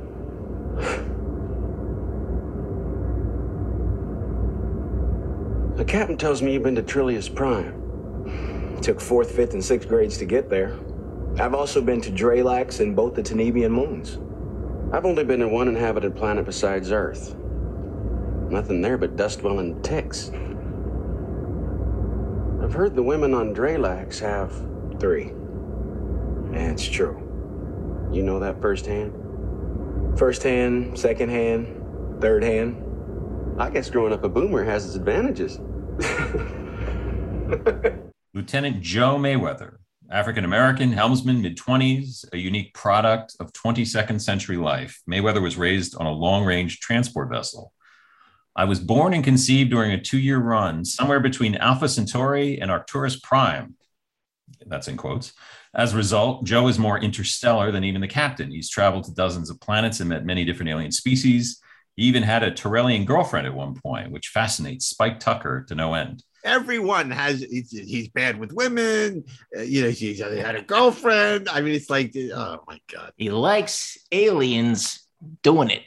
Mayweather will prove to be a valued member of the crew, a talented pilot with an instinct for space travel that few humans possess. This will help Captain Archer through situations where intellect and protocol alone won't suffice. I skipped over a paragraph there. It's okay. No He's one no noticed. less. No one noticed. Yeah, it, it was always you know the the character of a helmsman on the show is, is a little bit of a you know a thankless task. I you know on the original George Takei you know didn't always have a hell of a lot to do, but he was also he also controlled the phasers and the photon torpedoes most of the time. He was a damn good speedometer. Exactly. He was. Look, here's the thing. All, all joking, all, all joking aside about about nine. George. George made more out of that role than was there. You know, part you know part of it was Mm-hmm. the distinctive voice. You know, just the fact that you know he shows up in the naked time with the sword. You know, immediately you're thinking it made him memorable. You know, Yeah, so that's true. so I think that even though he wasn't really given much to do over the course of those three years, no fault of Bill Shatner's. Um, right. He remains, you know, people tend to think of him as a much bigger, more important role than he was, uh, because and, and that's a credit to George that he's and also because of the movies. I mean, look. By the way, the um, the fact that that you know we're we're talking about George Dahl, you're right, is 100% a credit to how much personality he brought to it. Uh, that said, I think in fairness to, you know, it was nobody's fault that you know he didn't have more to do. It was it was just not the format of the show. there's no fifth format- lead on Gunsmoke. You know, That's the kind right. of It's moves like- they were doing. it's just- you know, there's James his. Arness. If you if Yeah. you get to be captain of another ship, you're not on the show anymore. You're That's on another right. ship. It's like congratulations, you got promoted. That We're was not going to go always- find out That what was you did. always my favorite Shatner care. line. He's like, he always wanted to be promoted to captain, which meant he'd be on another ship and he'd be off the movie, out of the movies. I don't know why he wanted that. I, I, I, I always love, wanted the spinoff. Is I, I Can I just love that. Can I just say that I would be way more impressed with Joe May, Joe Mayweather if he had had a Tellarite girlfriend, Yeah. right? that would have been cool. Okay. Yeah. The other Um, thing I got to say, and I'll let you go about uh, George, is like even in Return of the Archons, which was fairly early, he was memorable in that that look. You know, the whole you know when he he becomes flower powered. And you know he has that Yeah. smile, that disturbing smile, and you know he's the MacGuffin and the teaser for them going down to the planet. Like again, not a huge role for him, but he's memorable. So he made the most out of a small part. You know, they- Mhm. they, say there's no such things as small parts, only small actors. So, you know, he really needs to shut up and stop Right, complaining. And we all know, We all- uh, and I'm sure we've talked about the fact that there are actors who act their way onto shows simply by showing up in small roles and being interesting. Yep. But we all know it was Shatner's fault that George had to go off and do that John Wayne movie. Right. And it's it's and as a result, George Takei's life has been completely ruined by Star Trek. I mean, we can all see it. Well, he, he missed out on so many great episodes by going and doing the Green Berets. I mean, he would have been in Tribbles. He would have been in so many of these episodes had he not hey, had he not gone and done this part and then that went over schedule. Anyway, but that's a a whole. He could have been somebody. And look, I love him politically. I, I, I you know, I, he's a, he- I think it's great that he's found another life as a political advocate, but um, an uh, advocate for social justice. But as a Sulu, he got to stop begging on Shatner. Okay, so Anyway. Michael, you were going to say, I'm sorry. My point was the, uh, the the helmsman is kind of a thankless uh job i think on the on the on the format of a star trek show it like uh, you guys are 100% right george brought so much more to that um but i think also because he was kind of the ship's tactical officer as well he got a little more to do than than he would have but you know look at look at next gen where you know once uh you know uh, Geordi got kicked down to engineering because the, the show decided realized they needed an engineer and it was kind of silly that they didn't have one from the very beginning uh, which I think may have been born out of Roddenberry's belief that the Enterprise wasn't going to break down in the era of Next Generation. So why would Well, he why would you also need- he also loved the idea of the Enterprise being piloted by a blind man. That's not a bad idea. That's not a bad idea. Um, but that you wouldn't make the engineer, uh, you know, a, a, a core character on your show. None of the other series ever made that mistake again. But it was interesting to me that they brought back, you know, a, a helmsman as a main character, and yeah, by and large, whoever's playing the helmsman is is just saying "aye, aye, captain," uh, unless No, they're, uh, no, unless I disagree. The key to one of those, the whole key, I'll give you the secret. Sure. You got to be able to repeat phasers fire in a really cool way. When the guy goes, phasers fire, phasers fire, and they press the button. and then, and if you can do that, then you're awesome, right? That's the key to the whole show. I'm giving it away right now. phasers fire. That, I mean, it, it's, it's an art to that. Some action, some under five It's a party. who has a couple lines. They if they go phasers fire, phasers firing full spread. Phasers fire. That's not good. But if you go phasers fire, like like man, like that thing is really firing phasers and photon torpedoes, I'm with you. It's all about the Full phasers intensity. firing. You know, full spread, phasers fire, photon torpedoes. You know, it's like, oh man. Yeah, on you our show that was you Reed's job, though. That wasn't Mayweather's job. But I hear you. You're you're not wrong. You're Tell you not- while I'm, while I'm complaining about stuff. I am so sick of people not calling ships the Enterprise, the I agree. Reliant. Everything's Enterprise or or Reliant. She's lowered her shields. It's like, what happened to the? Do we not use that in the future? It's like all Yeah, these kids okay. with the tweeting where they want to use as few words as possible. I think that's modern Navy par- parlance. Though. It's to not. call the ship. One hundred percent not. One hundred percent. Well, it's just like they say, we've lost 100 souls. I know It's- they say that in the Navy, but you know what? It's 100 people. Yeah, and it the, the is still a thing. Promise, it's still a thing. Well, I, I'm a I big did- on the, on the Navy the. show I worked on, none of the ships were the. It was it always didn't have the the. So we we just we always like called them that like in uh i mean i'm I, I mean just in conversation like just sitting around talking about where things were and how would you know that what. Kirk had been taken over by an alien entity if the person didn't open their communicator and say Captain Kirk to the Enterprise? I mean, you know right there. No, exactly. And it's like, right. It's the Intrepid captain. She's dead. Not intrepid. It's intrepid, Captain. Intrepid? What? I don't know what that means. If it's the Intrepid, you know they're talking about the ship. It's the Yorktown. You know, it, it- it's the It's- Farragut. it's the constellation yeah, the the Constellation. She's been destroyed. What if it was Constellation? But I don't you Are think I know that? What constellation are you talking about? Uh, You know, Alpha Centauri? Are you talking about this constellation? No, we're talking about the the constellation. big dipper damn it right why wasn't there ever uss Kirk big to dipper the Enterprise, Captain Kirk to the Enter. You never hear him say that. He never says it. Only the I, I, I think do. I think that's when you can trace Star Trek sort of going downhill when they drop the from the ships. That's all I'm saying. Anyway, so let's talk about Hoshi Sato. Daren, if you would please uh, explain. Hoshi Sato. Glumkit tak niklit. Glumkit tak niglit. Carlos? Nuntrinki? Krrr. Nutrinki grr. Krrr. Krrr. Tighten the back of your tongue. Krrr. Grr. Krrr. Keep trying, you've almost got it. I'll be right back. There's two more weeks before exams. It's impossible for me to leave now. You've got to have someone who can cover for you. If there was anyone else who can do what I do, you wouldn't be so eager to have me on your spaceship. Hoshi, I'm sorry, Captain. I owe it to these kids. I could order you. I'm on leave from Starfleet, remember? You would have to forcibly recall me, which would require a reprimand, which would disqualify me from serving on an active vessel. I need someone with your ear. And you'll have her in three weeks.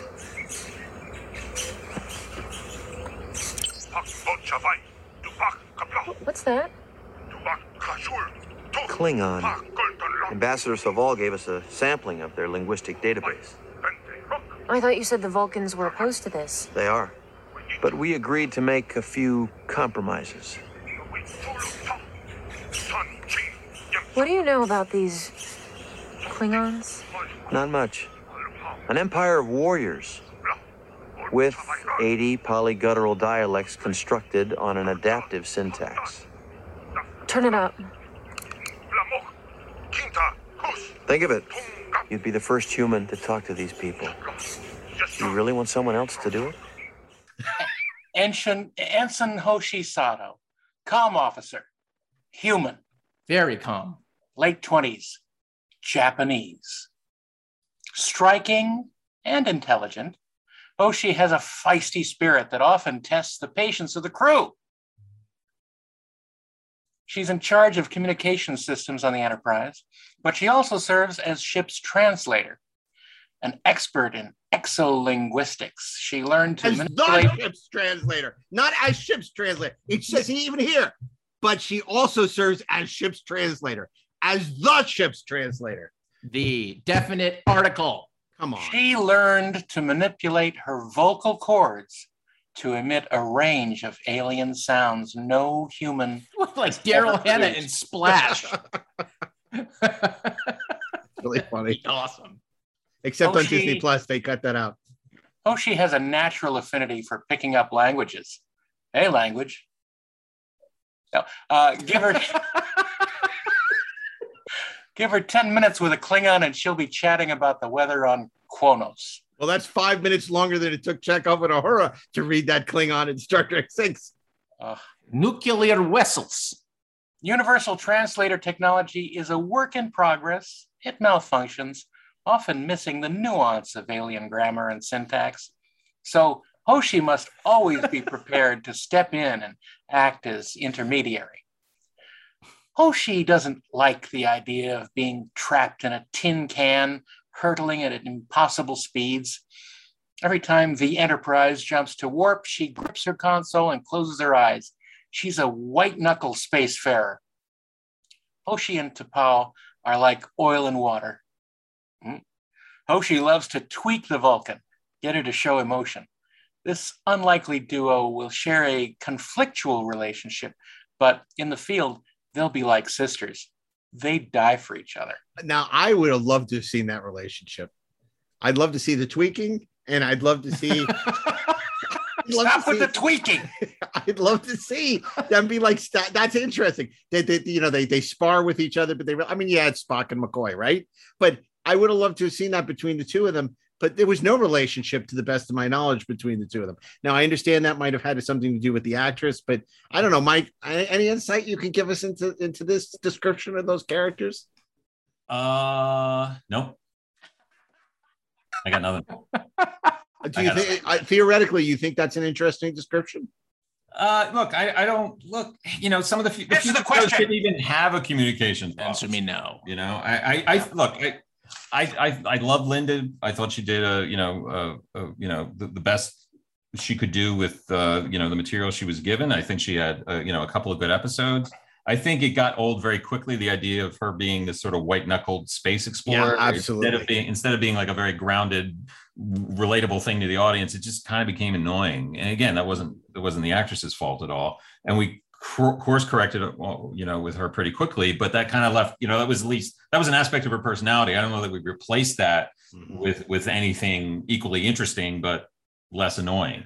Um, so it was, you know, it was, it was, it was again, it was another character who often said, you know, 55 years ago, Nichelle Nichols was complaining about only having to say hailing frequencies open, and that was exactly, uh, you know, the the predicament that I think uh, Linda fell into, and that we as writers fell into. Her her character deserved more and deserved better.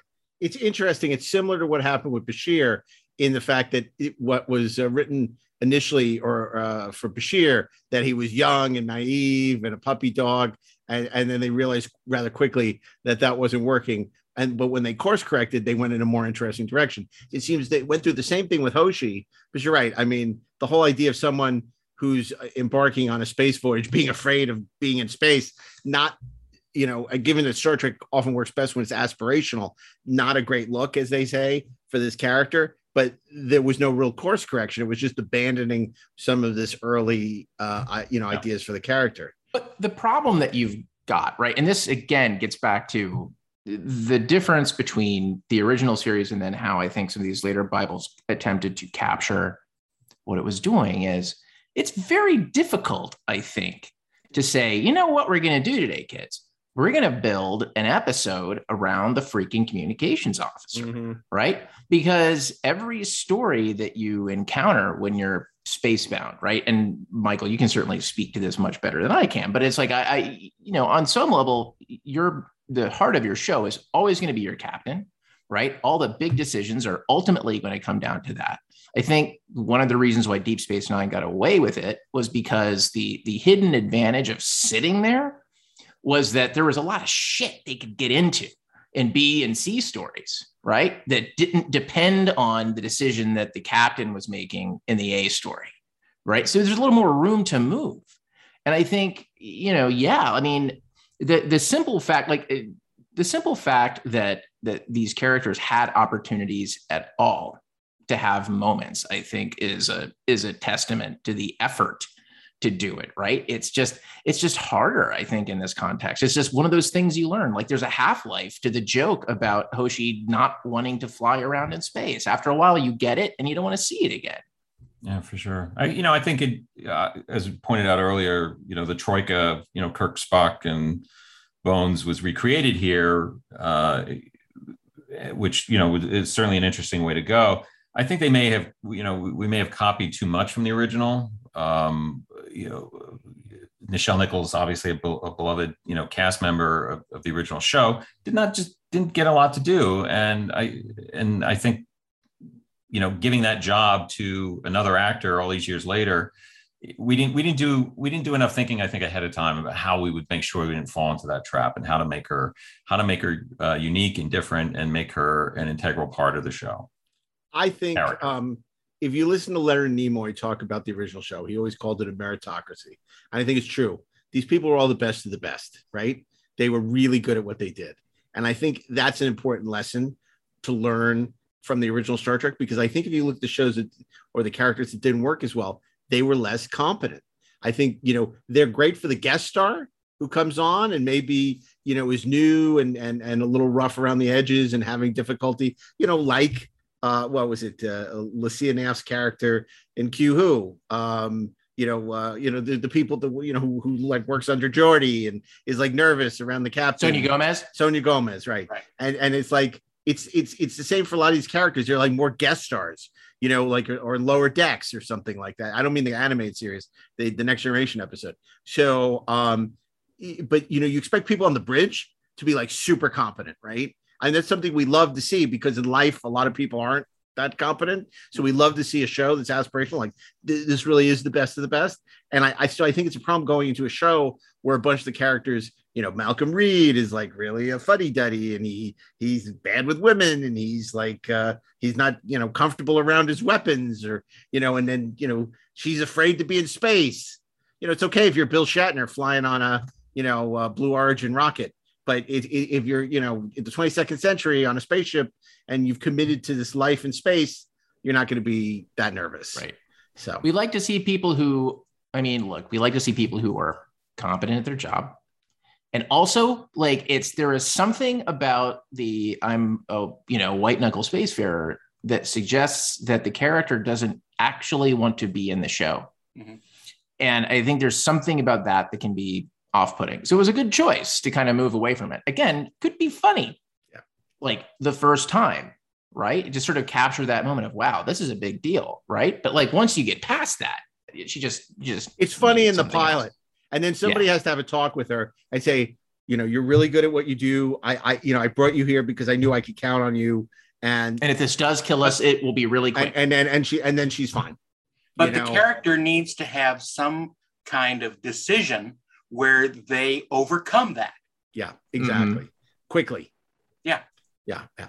Okay. So I talked at the very beginning of the show about how this wasn't just a prequel, it was a sequel. And, um, you know, the last few pages of the Bible discussed the Suliban and uh, uh, the Temporal Cold War, which ended up becoming a very important part of, um, initially of Enterprise until it was sort of rejiggered with um, uh, you know the the Expanse. Um, so I'm hoping Daren, if you could just walk us through um, this uh, last part of the Bible, which is about the Suliban, um, and it, you'll see that this mythology evolved a lot from what's in the Bible. And then, Mike, if you can lend us some insight into your thoughts about what worked and what didn't about the uh, Temporal Cold War and the Suliban. Let's learn about the Suliban Cabal, an alien cult devoted to genetic enhancement. The Suliban ruthlessly carry out the wishes of an unseen leader from the distant future. The Suliban will be a recurring villain on Enterprise. Acquiring the ability to regenerate damaged limbs and organs to survive in the vacuum of space, to change sexes in the blink of an eye, or even to disguise oneself like a chameleon, are all potential payments. In order to accelerate their own evolution, the Suliban have made a deal with the devil, deformity in return for devotion. Think of them as a futuristic island of Dr. Moreau. The Suliban are a nomadic species. Nobody paid much attention to their relatively primitive culture. They're roughly equivalent to humans. That is, until Archer and his crew discover that the Suliban have evolved into something else.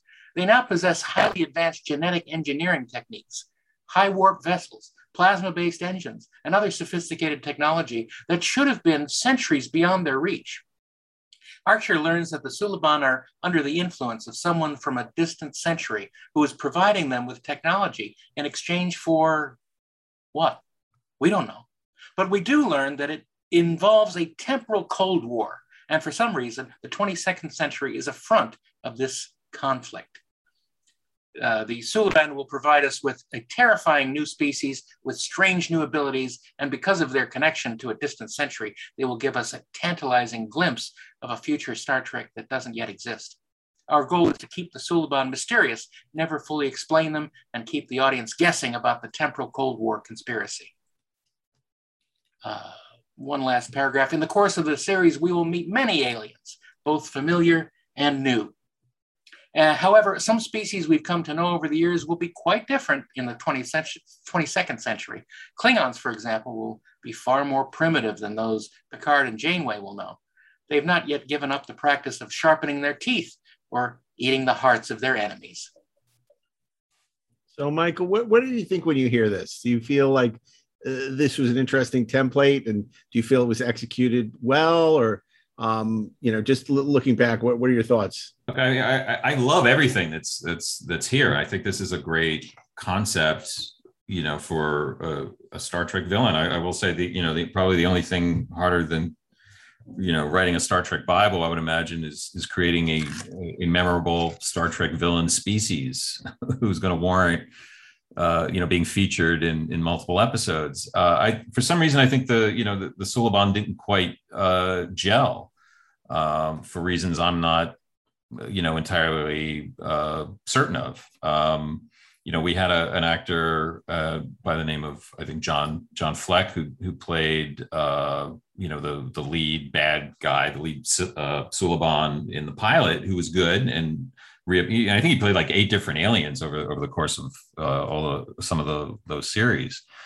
Um, but you know, Enterprise also, I mean, Suliban, I'm sure sounded like a cool futuristic name when we came up with it, but two weeks before Enterprise premiered, 9/11 happened, and yeah. it was it ended up being kind of an, an unfortunate uh, name for an alien species, even if they were also, you know, if they were going to be the villains of the piece. Um, and you know, a- Enterprise. Yeah, this is a little little bit of you know a, a side track here, but you, I, I think the show was really at sea for much of those first two seasons uh, in that we weren't exactly sure how to respond to 9-11 dramatically. Do we just ignore it, which I think was the first incentive? Let's just make the show we were going to make until it kind of became so overwhelming that not only our show, but practically every show on television felt the need to address it. Um, and I don't think the Suliban as conceived really fit into where the show ultimately needed to go. Even in this document, they're they're kind of being puppeteered by a greater bad guy who we ultimately never really did see. So I, I think that element was also uh, you know working against them. Yeah, I, I look, I, I think I agree with everything you said. I, I actually think it's a It was a great idea. I think it's still a great idea. Yeah. Um, but you know, a lot of a lot of missed opportunities. I actually was a big fan of John Fleck from a show called Murder One uh, with Daniel Benzali, which I thought was a, a, great series, and he was he was really good at it. Very very different character. Uh, what, yeah. do, what do you guys think? Where where, where did you fall in the Temporal Cold War slash Suliban? Well, I love, you know, like Michael said, it's like I love what's in the document, like how it's laid out. It's also pretty clear to me that like my my BS detector goes off like on the temporal Cold War in terms of just yeah, they had no idea. Like it, like it, I'm fairly certain that that Brannon didn't have an idea of like of what was honestly behind that. Which, by the way, I don't care. That's fine, right? Because you can get a lot of stories out of that. That's cool, right? You don't have to identify the guy. I mean, you know, it's it's okay that you don't, as long as our encounters with these guys are scary and cool, but they kind of follow like, you know, this very long list of aliens who on paper should have been cool. Right. right? Like the Ferengi. Hopefully they find you they as tasty as they did their last associates. Right? What? You know, or the Vidians, right? Well, these sounded a lot like the Vidians in this description.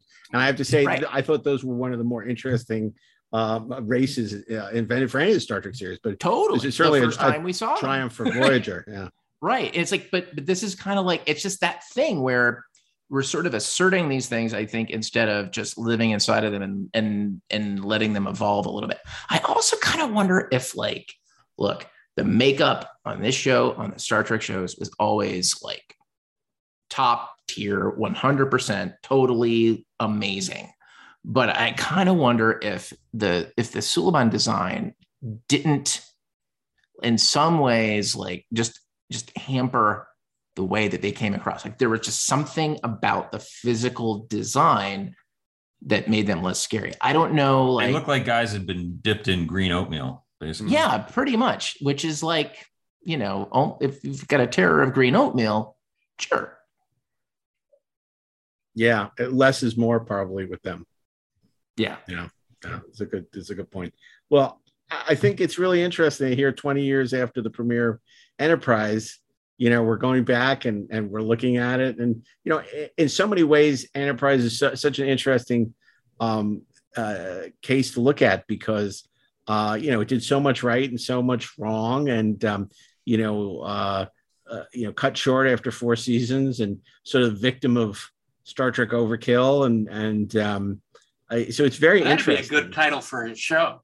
Star Trek, Star Trek Overkill. Um, you know, and and here, but here, twenty years later, uh, there are a lot of people. It's their favorite show. It's their favorite sure. Star Trek, and uh, um, you know, certainly, I think we saw at the Vegas convention um, that there's still a huge fan base for for Enterprise. It's you know, it's a testament. You know, whatever um, the the mistakes that you know obviously there were a lot of things that were done right and this bible pro- provided the foundation for for a show that has stood the test of time. For sure. And you know if we'd gotten seven years i, I think uh, the, the show would have continued to deliver at that level. And uh, you know who knows? Who knows how it would be remembered today? Yeah. Uh, it's certainly you know my years on that show were among the, the best i've ever had as, as a writer and the, the most fun. Uh, so I have nothing but fond memories of that show and the people and everything associated with it. Yeah, a lot of great people worked on that series. Chris Black, Dave Goodman, Manny. I mean, really great group of people. And uh, you know, there's some some classic episodes, many of which uh, you wrote.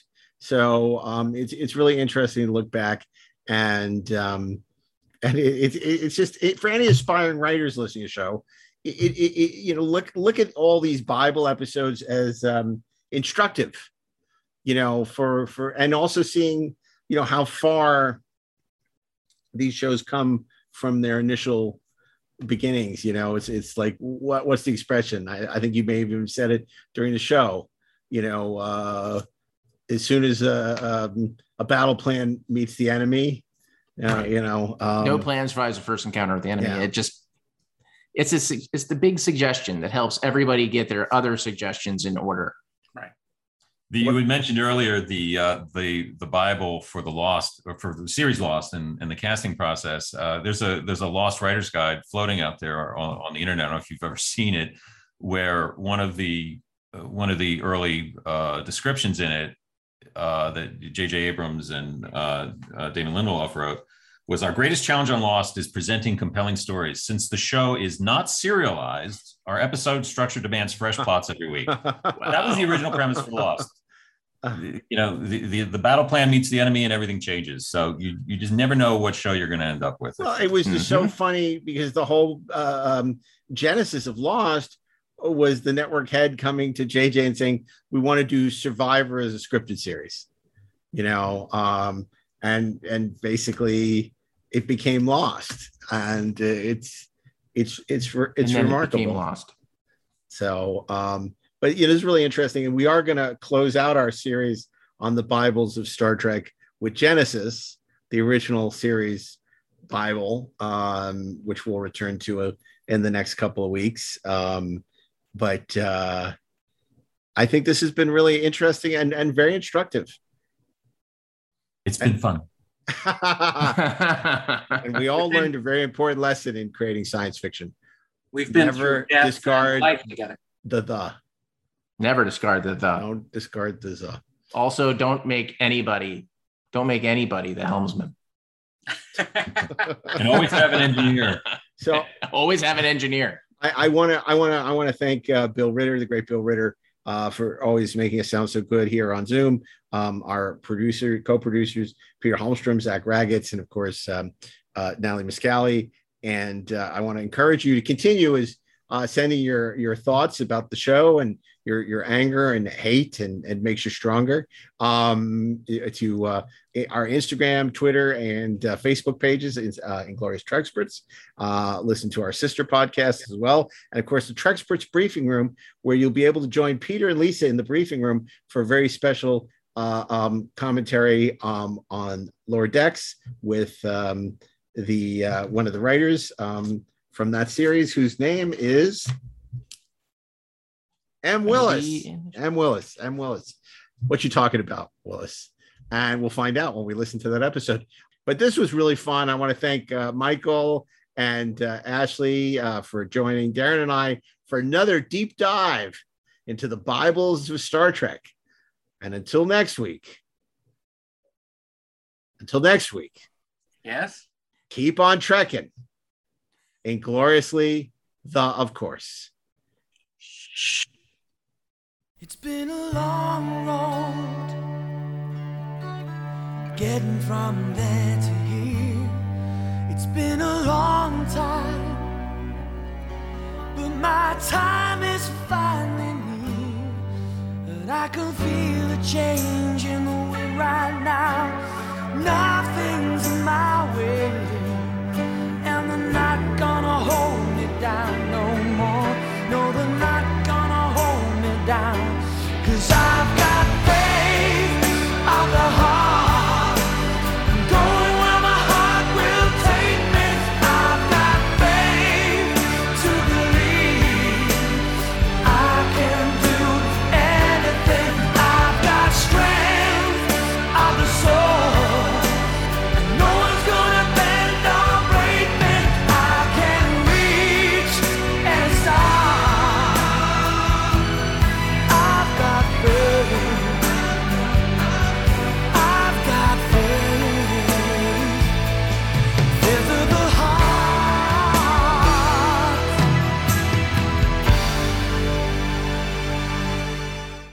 You're listening to the Electric Surge Network.